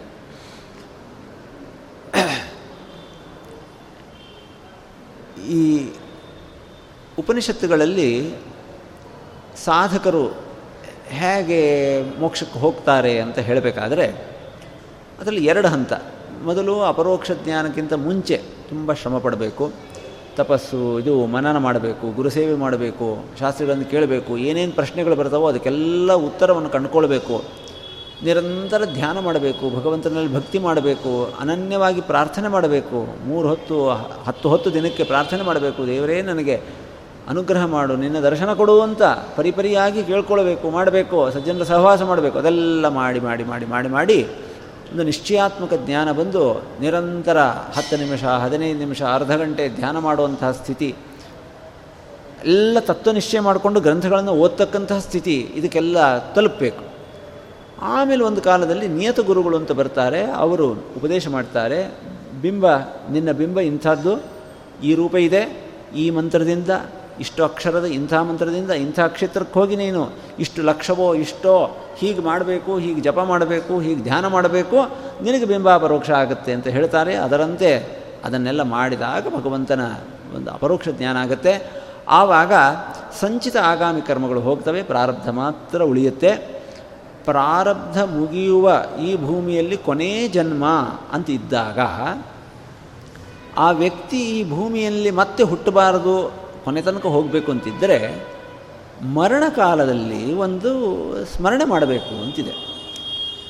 ಅದು ಸಾಧ್ಯವಾದವರು ನಮಗಿನ್ನೂ ಅಪರೋಕ್ಷ ಜ್ಞಾನ ಆಗಿಲ್ಲ ಅಂತಲ್ಲ, ಅದನ್ನೆಲ್ಲ ತಿಳ್ಕೊಂಡು ಅದನ್ನು ಒಂದು ಚೆನ್ನಾಗಿ ತಿಳ್ಕೊಂಡಿರಬೇಕು, ಮರಣ ಕಾಲ ಹತ್ತಿರ ಬಂದಿದೆ ಎಂದು ಗೊತ್ತಾದರೆ ಅದನ್ನೆಲ್ಲ ಚಿಂತನೆ ಮಾಡಬೇಕು ಅಂತಲೂ ಇದೆ. ಅದರಲ್ಲಿ ಏನೇನು ಅಂತಂದರೆ ಒಂದು ಲಯ ಚಿಂತನೆ, ಇನ್ನೊಂದು ಮಾರ್ಗ ಚಿಂತನೆ ಅಂತ ಹೇಳ್ತಾರೆ. ಇದು ಅಷ್ಟು ಪ್ರಸಿದ್ಧವಾದದ್ದಲ್ಲ, ಬ್ರಹ್ಮಸೂತ್ರದ ನಾಲ್ಕನೇ ಅಧ್ಯಾಯದಲ್ಲಿ ಕರ್ಮಕ್ಷಯ ತಥೋತ್ಕ್ರಾಂತಿ ಮಾರ್ಗ ಭೋಗ ಅಂತ ನಾಲ್ಕು ಪಾದಗಳ ನಾಲ್ಕು ವಿಷಯ. ಅದರಲ್ಲಿ ಮೂರನೇ ಪಾದದ ವಿಷಯವೇ ಮಾರ್ಗ. ಅಪರೋಕ್ಷ ಜ್ಞಾನಿಗಳು ಇಲ್ಲಿಂದ ಹೋದ ಮೇಲೆ ಯಾವ ಮಾರ್ಗದಲ್ಲಿ ಹೋಗ್ತಾರೆ? ಇದನ್ನೊಂದು ಸರಳವಾಗಿ ನಾವು ಅರ್ಥ ಮಾಡ್ಕೊಳ್ಬೇಕಂದ್ರೆ ಬದರಿಗೆ ಹೋಗಬೇಕು ಅಂತ ಅಂದ್ಕೊಂಡ್ರೆ ಸುಮ್ಮನೆ ಬ್ಯಾಗ್ ಹಿಡ್ಕೊಂಡು ಹೋಗ್ಬಿಡ್ತೀವ? ಇಲ್ಲ. ನಮಗೆ ಅದಕ್ಕೆ ಹೋಗುವಂಥ ದಾರಿ ಯಾವುದು ಅನ್ನೋದ್ರ ಒಂದು ಸ್ಪಷ್ಟ ಕಲ್ಪನೆ ಇರಬೇಕಾಗತ್ತೆ. ನಾವು ಯಾವುದರಲ್ಲಿ ಹೋಗ್ತೀವಿ ಅನ್ನೋದ್ರ ಮೇಲೆ ಇಲ್ಲಿಂದ ನಾವು ಸ್ಟೇಷನಿಗೆ ಹೋಗಬೇಕು, ಅಲ್ಲಿಂದ ಯಾವುದೋ ಈ ಊರಿಗೆ ಹೋಗಬೇಕು, ಅಲ್ಲಿ ಟ್ರೈನ್ ಹಿಡಿಬೇಕು, ಅಲ್ಲಿಗೆ ಹೋಗಬೇಕು ಅಲ್ಲಿಗೆ ಹೋಗಬೇಕು ಅಲ್ಲಿಗೆ ಹೋಗಬೇಕು. ಸ್ಪಷ್ಟ ಕಲ್ಪನೆ ಇಟ್ಟುಕೊಂಡ್ರೆ ಸರಿಯಾದಂಥ ಪ್ರಯಾಣ ಆಗುತ್ತಲ್ಲ. ಹಾಗೆ ಅಪರೋಕ್ಷ ಜ್ಞಾನಿಗಳು ಆಗಬೇಕಾದವರು, ಅಪರೋಕ್ಷ ಜ್ಞಾನಿಗಳ ಮರ್ಮ ಅರ್ಥ ಮಾಡಿಕೊಂಡವರು, ಅವರ ವಿಷಯವನ್ನು ತಿಳ್ಕೊಳ್ತಕ್ಕಂಥವ್ರು, ಹಾ, ಸಾಧಕರೆಲ್ಲ ಯಾವ ಮಾರ್ಗದಲ್ಲಿ ಹೋಗ್ತಾರೆ? ಅದನ್ನು ಅರ್ಚಿರಾದಿ ಮಾರ್ಗ ಅಂತ ಕರೀತಾರೆ. ಅರ್ಚಿಸ್ ಅಂತ ಒಬ್ಬ ಅಗ್ನಿದೇವರ ಮಗ. ನಮಗಿಲ್ಲಿ ಹೀಗೆ ಅನೇಕ ನಕ್ಷತ್ರಗಳು ಕಾಣ್ತವೆ. ಹಾಗೆ ಪ್ರಸಿದ್ಧವಾದ ಲೋಕ, ಒಂದು ಸ್ವರ್ಗಲೋಕ, ಇನ್ನೊಂದು ನರಕ ಅಂತ ಹೇಳ್ತೀವಲ್ಲ, ಅದರ ಮಧ್ಯದಲ್ಲಿ ಅನೇಕ ದೇವತೆಗಳ ಲೋಕಗಳಿವೆ. ಉದಾಹರಣೆಗೆ ಧ್ರುವನ ಕಥೆಯಲ್ಲಿ ಧ್ರುವನಿಗೆ ಒಂದು ನಕ್ಷತ್ರವನ್ನು ಕೊಟ್ಟಿದ್ದಾರೆ. ಧ್ರುವ ಸ್ಥಾನ ಅಂತ ಕರೀತಾರೆ ಅದನ್ನು. ಅದೊಂದು ಸ್ಥಾನ, ಅದು ಅವನಿಗೆ ಕೊಟ್ಟಿದ್ದಾರೆ. ಹಾಗೆ ಸಪ್ತರ್ಷಿ ಮಂಡಲ ಇದೆ ಅದಿದೆ ಇದೆ. ಅನೇಕ, ಅದು ಹೇಗೆಂದರೆ ಇಲ್ಲಿಂದ ಹೊರಗೆ ರಸ್ತೆಗೆ ಇಳಿದ್ರೆ ನಾಲ್ಕು ಕಡೆ ರಸ್ತೆ ಹೋಗುತ್ತೆ. ಅವರವರ ಅವಶ್ಯಕತೆಗೆ ತಕ್ಕಂತೆ ಅಲ್ಲಲ್ಲಿ ಹೋಗ್ತಾರೆ. ಮಾರ್ಕೆಟಿಗೆ ಹೋಗ್ಬೇಕಂದ್ರೆ ಒಂದು ಕಡೆ ಹೋಗ್ತಾರೆ, ಮನೆಗೆ ಹೋಗ್ಬೇಕಂದ್ರೆ ಒಂದು ಕಡೆ ಹೋಗ್ತಾರೆ ಇನ್ನೆಲ್ಲ ಹಾಗೆ ಅಲ್ಲೂ ಇವೆ ಬೇಕಾದಷ್ಟು. ಒಂದು ದಾರಿಯಲ್ಲಿ ಹೋದರೆ ಸ್ವರ್ಗಕ್ಕೆ ಹೋಗಬೇಕು ಮತ್ತು ವಾಪಸ್ ಜಗತ್ತಿಗೆ ಬರಬೇಕು. ಇನ್ನೆಲ್ಲೋ ಹೋಗಬೇಕು ಇನ್ನೆಲ್ಲೋ ಹೋಗಬೇಕು, ನರಕಕ್ಕೆ ಹೋಗಬೇಕು. ಆ ಮಾರ್ಗ ಎಲ್ಲಿಂದ ಶುರು ಆಗುತ್ತೆ ಅಂತಂದರೆ ದೇಹದ ಒಳಗಿನಿಂದಲೇ ಶುರು ಆಗುತ್ತೆ ಸಾಮಾನ್ಯರಿಗೆ ಮರಣಕಾಲದಲ್ಲಿ ಏನಿಲ್ಲ ಕತ್ತಲೆ, ಆದರೆ ಅಪರೋಕ್ಷ ಜ್ಞಾನಿಗಳಿಗೆ ಕೊನೆಯ ಜನ್ಮದಲ್ಲಿ ಆ ಸುಷುಮ್ನ ನಾಡಿಯಲ್ಲಿ ಒಂದು ಬೆಳಕು, ಸುರಂಗದ ಒಳಗೆ ಹೋದಂಗೆ ಇರುತ್ತಂತೆ. ಸುರಂಗ ಹೆಂಗೆ ನಡ್ಕೊಂಡು ಹೋಗಬೇಕು? ಒಂದು ಏನಾದರೂ ದೀಪ ಇದ್ದರೆ ಯಾವ ಕಡೆ ಹೋಗಬೇಕು ಅಂತ ಗೊತ್ತಾಗುತ್ತೆ. ಹಾಗೆ ಅವರಿಗೆ ಅಲ್ಲಿ ಭಗವಂತನೇ ಒಂದು ಬೆಳಕನ್ನು ನಿರ್ಮಾಣ ಮಾಡಿ ಕೊಡ್ತಾನೆ. ಅವರಿಗೆ, ಹೋ, ನಾನು ಈ ಕಡೆ ಹೋಗಬೇಕು, ಈ ಕಡೆ ಹೋಗಬೇಕು, ಈ ಕಡೆ ಹೋಗಬೇಕು ಅಂತ ಹೇಳಿಬಿಟ್ಟು ಎಲ್ಲೆಲ್ಲಿಂದ ಮೂಗಿನಿಂದಲೋ ಕಣ್ಣಿಂದಲೋ ಹೊರಗೆ ಬರಲ್ಲ. ಹಾಗೆ ಬಂದುಬಿಟ್ರೆ ಮತ್ತೆ ಹುಟ್ಟಬೇಕು ನೇರವಾಗಿ ಬ್ರಹ್ಮರಂಧ್ರಕ್ಕೆ ಬಂದು ಇಲ್ಲಿಂದ ಒಡ್ಕೊಂಡು ಹೊರಗೆ ಹೋಗ್ತಾರೆ. ಆಮೇಲೆ ಅವರಿಗೆ ಮತ್ತೊಮ್ಮೆ ಈ ಜಗತ್ತಿನಲ್ಲಿ ಪ್ರವೇಶ ಇಲ್ಲ. ಅವರು ಮುಂದೆ ಹೋಗ್ತಕ್ಕಂತಹ ಮಾರ್ಗದಲ್ಲಿ ಅವರು ಅರ್ಚಿರಾದಿ ಲೋಕಗಳ ಜೊತೆಗೆ ಅಲ್ಲಿ ಅನೇಕ ಲೋಕಗಳಿವೆ. ಅದರಲ್ಲಿ ಇಲ್ಲಿ ಸಹ ವಾಯುಮಾಗಚ್ಛತಿ ಅಂತ. ಅಲ್ಲೊಂದು ವಾಯುಲೋಕ ಬರುತ್ತೆ. ಇದನ್ನು ಬ್ರಹ್ಮಸೂತ್ರದಲ್ಲೂ ವಿಚಾರ ಮಾಡಿದ್ದಾರೆ. ಅಂದರೆ ರಾಘವೇಂದ್ರ ಸ್ವಾಮಿಗಳ ಒಂದು ವೈಶಿಷ್ಟ್ಯ, ಅವರಿಗೆ ಏಕಕಾಲದಲ್ಲಿ ಉಪನಿಷತ್ತು, ಬ್ರಹ್ಮಸೂತ್ರ, ಗೀತಾ, ನಾನಾ ಶಾಸ್ತ್ರಗಳು ಎಲ್ಲಿ ಯಾವುದನ್ನು ಬೇಕಾದರೂ ಕನೆಕ್ಟ್ ಮಾಡುವಂಥದ್ದು. ಹೀಗಾಗಿ ಬ್ರಹ್ಮಸೂತ್ರಗಳನ್ನೆಲ್ಲ ಉಲ್ಲೇಖ ಮಾಡಿ ಹೇಳ್ತಾರೆ. ಆ ವಾಯುಲೋಕಕ್ಕೆ ಬಂದ ಮೇಲೆ ಅಲ್ಲೊಂದು ಸ್ವಾರಸ್ಯ ಹೇಳ್ತಾರೆ.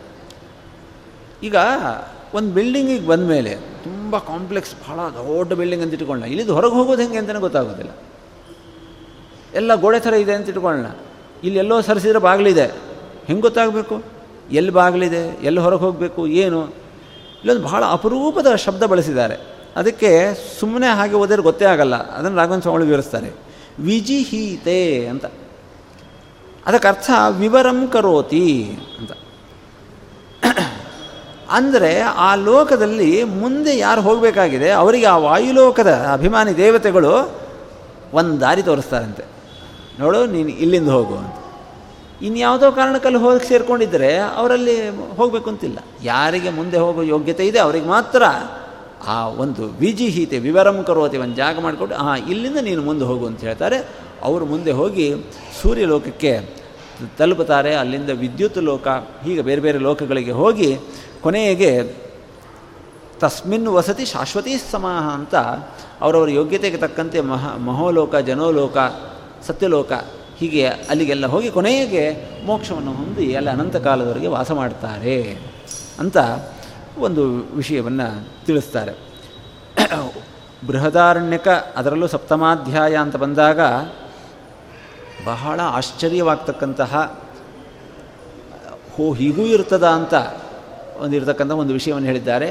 ಇದು ಬಹುಶಃ ಉಪನ್ಯಾಸಾದಿಗಳಲ್ಲಿ ಹೇಳ್ತಾ ಇರ್ತಾರೆ ಈ ವಿಷಯ. ಏನು ಅಂತಂದರೆ ಎರಡು ಅಂಶ. ಒಂದು, ರೋಗಾದಿಗಳು ಬಂದು ಏನು ಮನುಷ್ಯ ದುಃಖ ಪಡ್ತಾನೆ, ಇದನ್ನೂ ಕೂಡ ಒಂದು ದೊಡ್ಡ ಸಾಧನೆ ಮಾಡ್ಕೊಳ್ತಕ್ಕಂಥ ದಾರಿಯನ್ನು ಬೃಹದಾರಣ್ಯಕ ಉಪನಿಷತ್ನಲ್ಲಿ ತಿಳಿಸಿಕೊಡ್ತಿದ್ದಾರೆ. ಏತದ್ವೈ ಪರಮಂ ತಪಃ ಯತ್ ವ್ಯಾಧಿ ತಪ್ಯತೆ. ಪರಮಂ ಹೈವಸ ಲೋಕಂ ಜಯತಿ ಏವಂ ವೇದ. ಕೆಲವು ವಿಷಯಗಳನ್ನು ಹೇಗೆಂದರೆ ತಿಳ್ಕೊಂಡ್ರೆ ಲಾಭ ಇದೆ. ತಿಳ್ಕೊಳ್ಳಿಲ್ಲ ಅಂತಂದ್ರೆ ಸುಮ್ಮನೆ ವೇಸ್ಟಾಗಿ ಹೋಗಿಬಿಡುತ್ತೆ. ಜ್ವರ ಬಂದಿದೆ, ತುಂಬ ಒದ್ದಾಟ ಆಗ್ತಾಯಿದೆ ಎರಡು ದಿವಸ ಆಯಿತು. ಆಹಾರ ರುಚಿಸ್ತಾ ಇಲ್ಲ, ಒಳಗೆಲ್ಲ ಬೆಂಕಿ ಆದಂಗೆ ಆಗ್ತಾಯಿದೆ ಅನಾಸಕ್ತಿ, ತುಂಬ ಕಷ್ಟ, ವ್ಯಾಧಿ ಯಾವುದಾದ್ರೂ ಬಂದರೆ. ಸುಮ್ಮನೆ ದುಃಖ ಅನುಭವಿಸಬೇಕಲ್ಲ. ಉಪನಿಷತ್ತು ಹೇಳುತ್ತೆ, ಇದನ್ನು ದೇವರೇ ನಿನ್ನನ್ನು ಕುರಿತು ನಾನು ಮಾಡ್ತಾ ಇರತಕ್ಕಂಥ ತಪಸ್ಸು. ನೀನು ನನ್ನಿಂದ, ನನ್ನೊಳಗೆ ನಿಂತು ಈ ತಪಸ್ಸನ್ನು ಮಾಡಿಸ್ತಾ ಇದ್ದೀ ಅಂತ ತಿಳ್ಕೊಂಡು ಬಿಟ್ಟರೆ ಅದು ಮೂರು ಗಂಟೆ ರೋಗದ ಬಾಧೆ ಇರಬಹುದು, ಮೂರು ದಿವಸದ್ದಿರಬಹುದು, ಮೂವತ್ತು ದಿವಸದ್ದಿರಬಹುದು. ಯಾಕೆಂದರೆ ಯಾರಿಗೆ ವಯಸ್ಸಾದ ಮೇಲೆ ಎಂಥ ಪರಿಸ್ಥಿತಿ ಬರುತ್ತೆ ಅಂತ ಹೇಳಿಕ್ಕೆ ಬರೋದಿಲ್ಲ. ಭಗವಂತ ಎಷ್ಟು ಕರುಣಾಳು ಅಂತಂದರೆ ನಾವು ಒಂದು ಮಿಕ್ಸಿ ಅದು ಇದನ್ನು ತೊಗೊಂಡ್ರೆ ಇದನ್ನು ಹೆಂಗೆ ಉಪಯೋಗಿಸ್ಕೊಳ್ಬೇಕು ಅಂತ ಹೇಳುವಂಥ ಒಂದು ಪುಸ್ತಕ ತೊಗೊಳ್ತೀವಿ. ಅದರಲ್ಲಿ ಬರೆದಿರ್ತಾರೆ, ಇದನ್ನು ಹೆಂಗೆ ಮಾಡಬೇಕು, ಹೆಂಗೆ ಉಪಯೋಗಿಸ್ಬೇಕು ಅಂತ. ಹಾಗೆ ಈ ಜಗತ್ತಿಗೆ ಕಳಿಸ್ಕೊಟ್ಟಿರ್ತಕ್ಕಂಥ ಭಗವಂತ ನಮಗೆ ಕೊಟ್ಟಿರ್ತಕ್ಕಂತಹ ಮ್ಯಾನ್ಯುಯಲ್ ಎಲ್ಲ ಗ್ರಂಥಗಳು, ಇದರಲ್ಲಿ ಆ ಮಿಕ್ಸಿ ಹಾಳಾಗಿಬಿಟ್ರೆ ಏನು ಮಾಡಬೇಕು? ಟ್ರಬಲ್ ಶೂಟರು, ಅದು ಇದು ಅಂತ ಕೊಡ್ತಾರಲ್ಲ. ಹಾಗೆ ವ್ಯಾಧಿಗಳು ಬಂದರೆ ಏನು ಮಾಡಬೇಕು ಅಂತಂದರೆ, ಇದನ್ನು ದೊಡ್ಡ ಸಾಧನವನ್ನಾಗಿ ಮಾಡ್ಕೊಳ್ಬೇಕು. ಇದನ್ನು ತಿಳ್ಕೊಂಡು ಬಿಡ್ರಿ ಅದನ್ನು ಭಗವಂತ, ಇದು ನಿನ್ನನ್ನು ಕುರಿತು ಮಾಡ್ತಾ ಇರ್ತಕ್ಕಂಥ ತಪಸ್ಸು. ಮನುಷ್ಯ ಎಲ್ಲ ಅನುಕೂಲಗಳಿದ್ದರೆ ಆವಾಗ ಅನೇಕ ಗುಣಗಳನ್ನು ಚಿಂತನೆ ಮಾಡಬಹುದು. ಅದರ ಬಗ್ಗೆ ಆಸಕ್ತಿ ಇದ್ದು ವೈರಾಗ್ಯ ಎಲ್ಲ ಇದ್ದರೆ ಆಗ ಬೇರೆ ಬೇರೆ ಬೇರೆ ಬೇರೆ ಬೇರೆ ಮಾಡಲಿಕ್ಕೆ ಸಾಧ್ಯ ಆಗುತ್ತೆ. ಆರೋಗ್ಯದಿಂದಿದ್ದಾಗ ಅನೇಕ ಗಂಟೆಗಳವರೆಗೆ ಪಾರಾಯಣ ಮಾಡಬಹುದು, ಪಾಠ ಹೇಳಬಹುದು, ಇನ್ನೇನು ಮಾಡಬಹುದು. ಆದರೆ ವ್ಯಾಧಿಗಳು ಬಂದುಬಿಟ್ರೆ ಅದೇನು ಮಾಡಲಿಕ್ಕಾಗಲ್ಲ. ಆದರೆ ಒಂದು ಎಚ್ಚರಿಕೆ ಅಂತ ಹೇಳ್ತಾರೆ. ಅಲ್ಲಿ ಪ್ರಾರಂಭದಲ್ಲಿ ಬಂತಲ್ಲ, ಭಗವಂತನು ಪೂರ್ಣ, ಭಗವಂತನು ಸ್ವಾಮಿ ಈ ಎರಡು ಗುಣಗಳನ್ನು ಎಂಥ ವ್ಯಾಧಿ ಬಂದರೂ ಮರಿಬಾರ್ದಂತೆ ರೋಗ ಬಂದಾಗಲೂ ಕೂಡ ಭಗವಂತನೇ ಸ್ವಾಮಿ, ನನ್ನ ಈ ಇದಕ್ಕೂ ಕೂಡ ಅವನೇ ಕಾರಣ. ನನಗೆ ಹೀಗಿದೆ, ನಾನು ದುಃಖ ಪಡ್ತಾ ಇದ್ದೆ, ಆದರೆ ಭಗವಂತ ಇಂಥವನಲ್ಲ. ಅವನು ಅನಂತ ಗುಣ ಪರಿಪೂರ್ಣ ಅಂತ ಹೀಗೆ ಅವನಲ್ಲಿ ಗುಣಚಿಂತನೆ, ನಮ್ಮಲ್ಲಿರ್ತಕ್ಕಂತಹ ದುಃಖವೂ ಕೂಡ ಆ ಗುಣಚಿಂತನೆಗೆ ಕಾರಣ ಆಗಿ ಅದು ಅವನನ್ನು ಕುರಿತು ಮಾಡ್ತಕ್ಕಂಥ ತಪಸ್ಸು ಅಂತ ತಿಳ್ಕೊಂಡಾಗ ಉದ್ಧಾರ ಆಗಿಬಿಡ್ತಾನೆ ಮನುಷ್ಯ.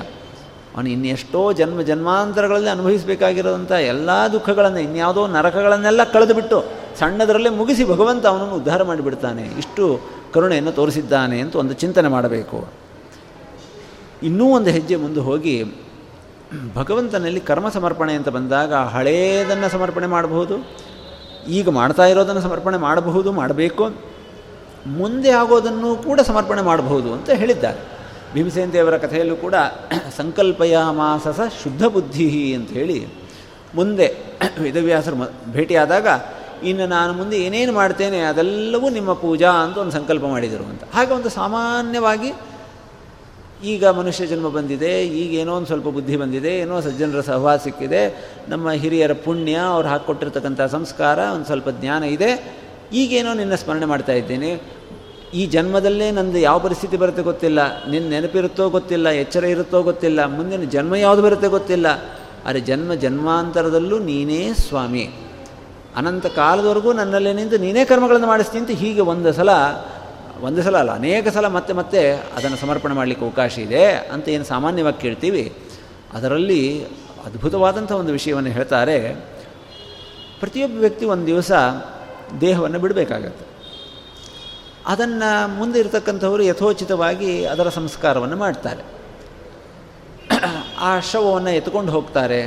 ಹೋಗ್ತಾರೆ, ಅಗ್ನಿಯಲ್ಲಿಡ್ತಾರೆ, ಬೇರೆ ಬೇರೆ ರೂಪದಿಂದ ಅವರವರ ವರ್ಣಾಶ್ರಮಕ್ಕೆ ತಕ್ಕಂತೆ ಮಾಡ್ತಾರೆ. ಮುಂದೆ ಏನು ಆಗತ್ತೆ ಅದನ್ನು ಇವತ್ತೇ ಒಂದು ಸಂಕಲ್ಪ ಮಾಡಿಬಿಡ್ಬೋದಂತೆ ನನ್ನ ದೇಹ ಅವತ್ತೇನು ಹೋಗುತ್ತಲ್ಲ, ಅವತ್ತೇನು ಅಗ್ನಿಯಲ್ಲಿ ಹಾಕ್ತಾರಲ್ಲ, ಅಥವಾ ಭೂಮಿಯಲ್ಲಿ ಹಾಕ್ತಾರೆ, ಅದು ನಿನ್ನ ಒಂದು ಆಹುತಿ. ನಾನು ಒಂದು ಊಟ ಮಾಡಿದರೆ ಅದೊಂದು ಭಗವಂತನಿಗೆ ಆಹುತಿ, ವೈಶ್ವಾನರ ಯಜ್ಞ ಅಂತ ಬಂತು.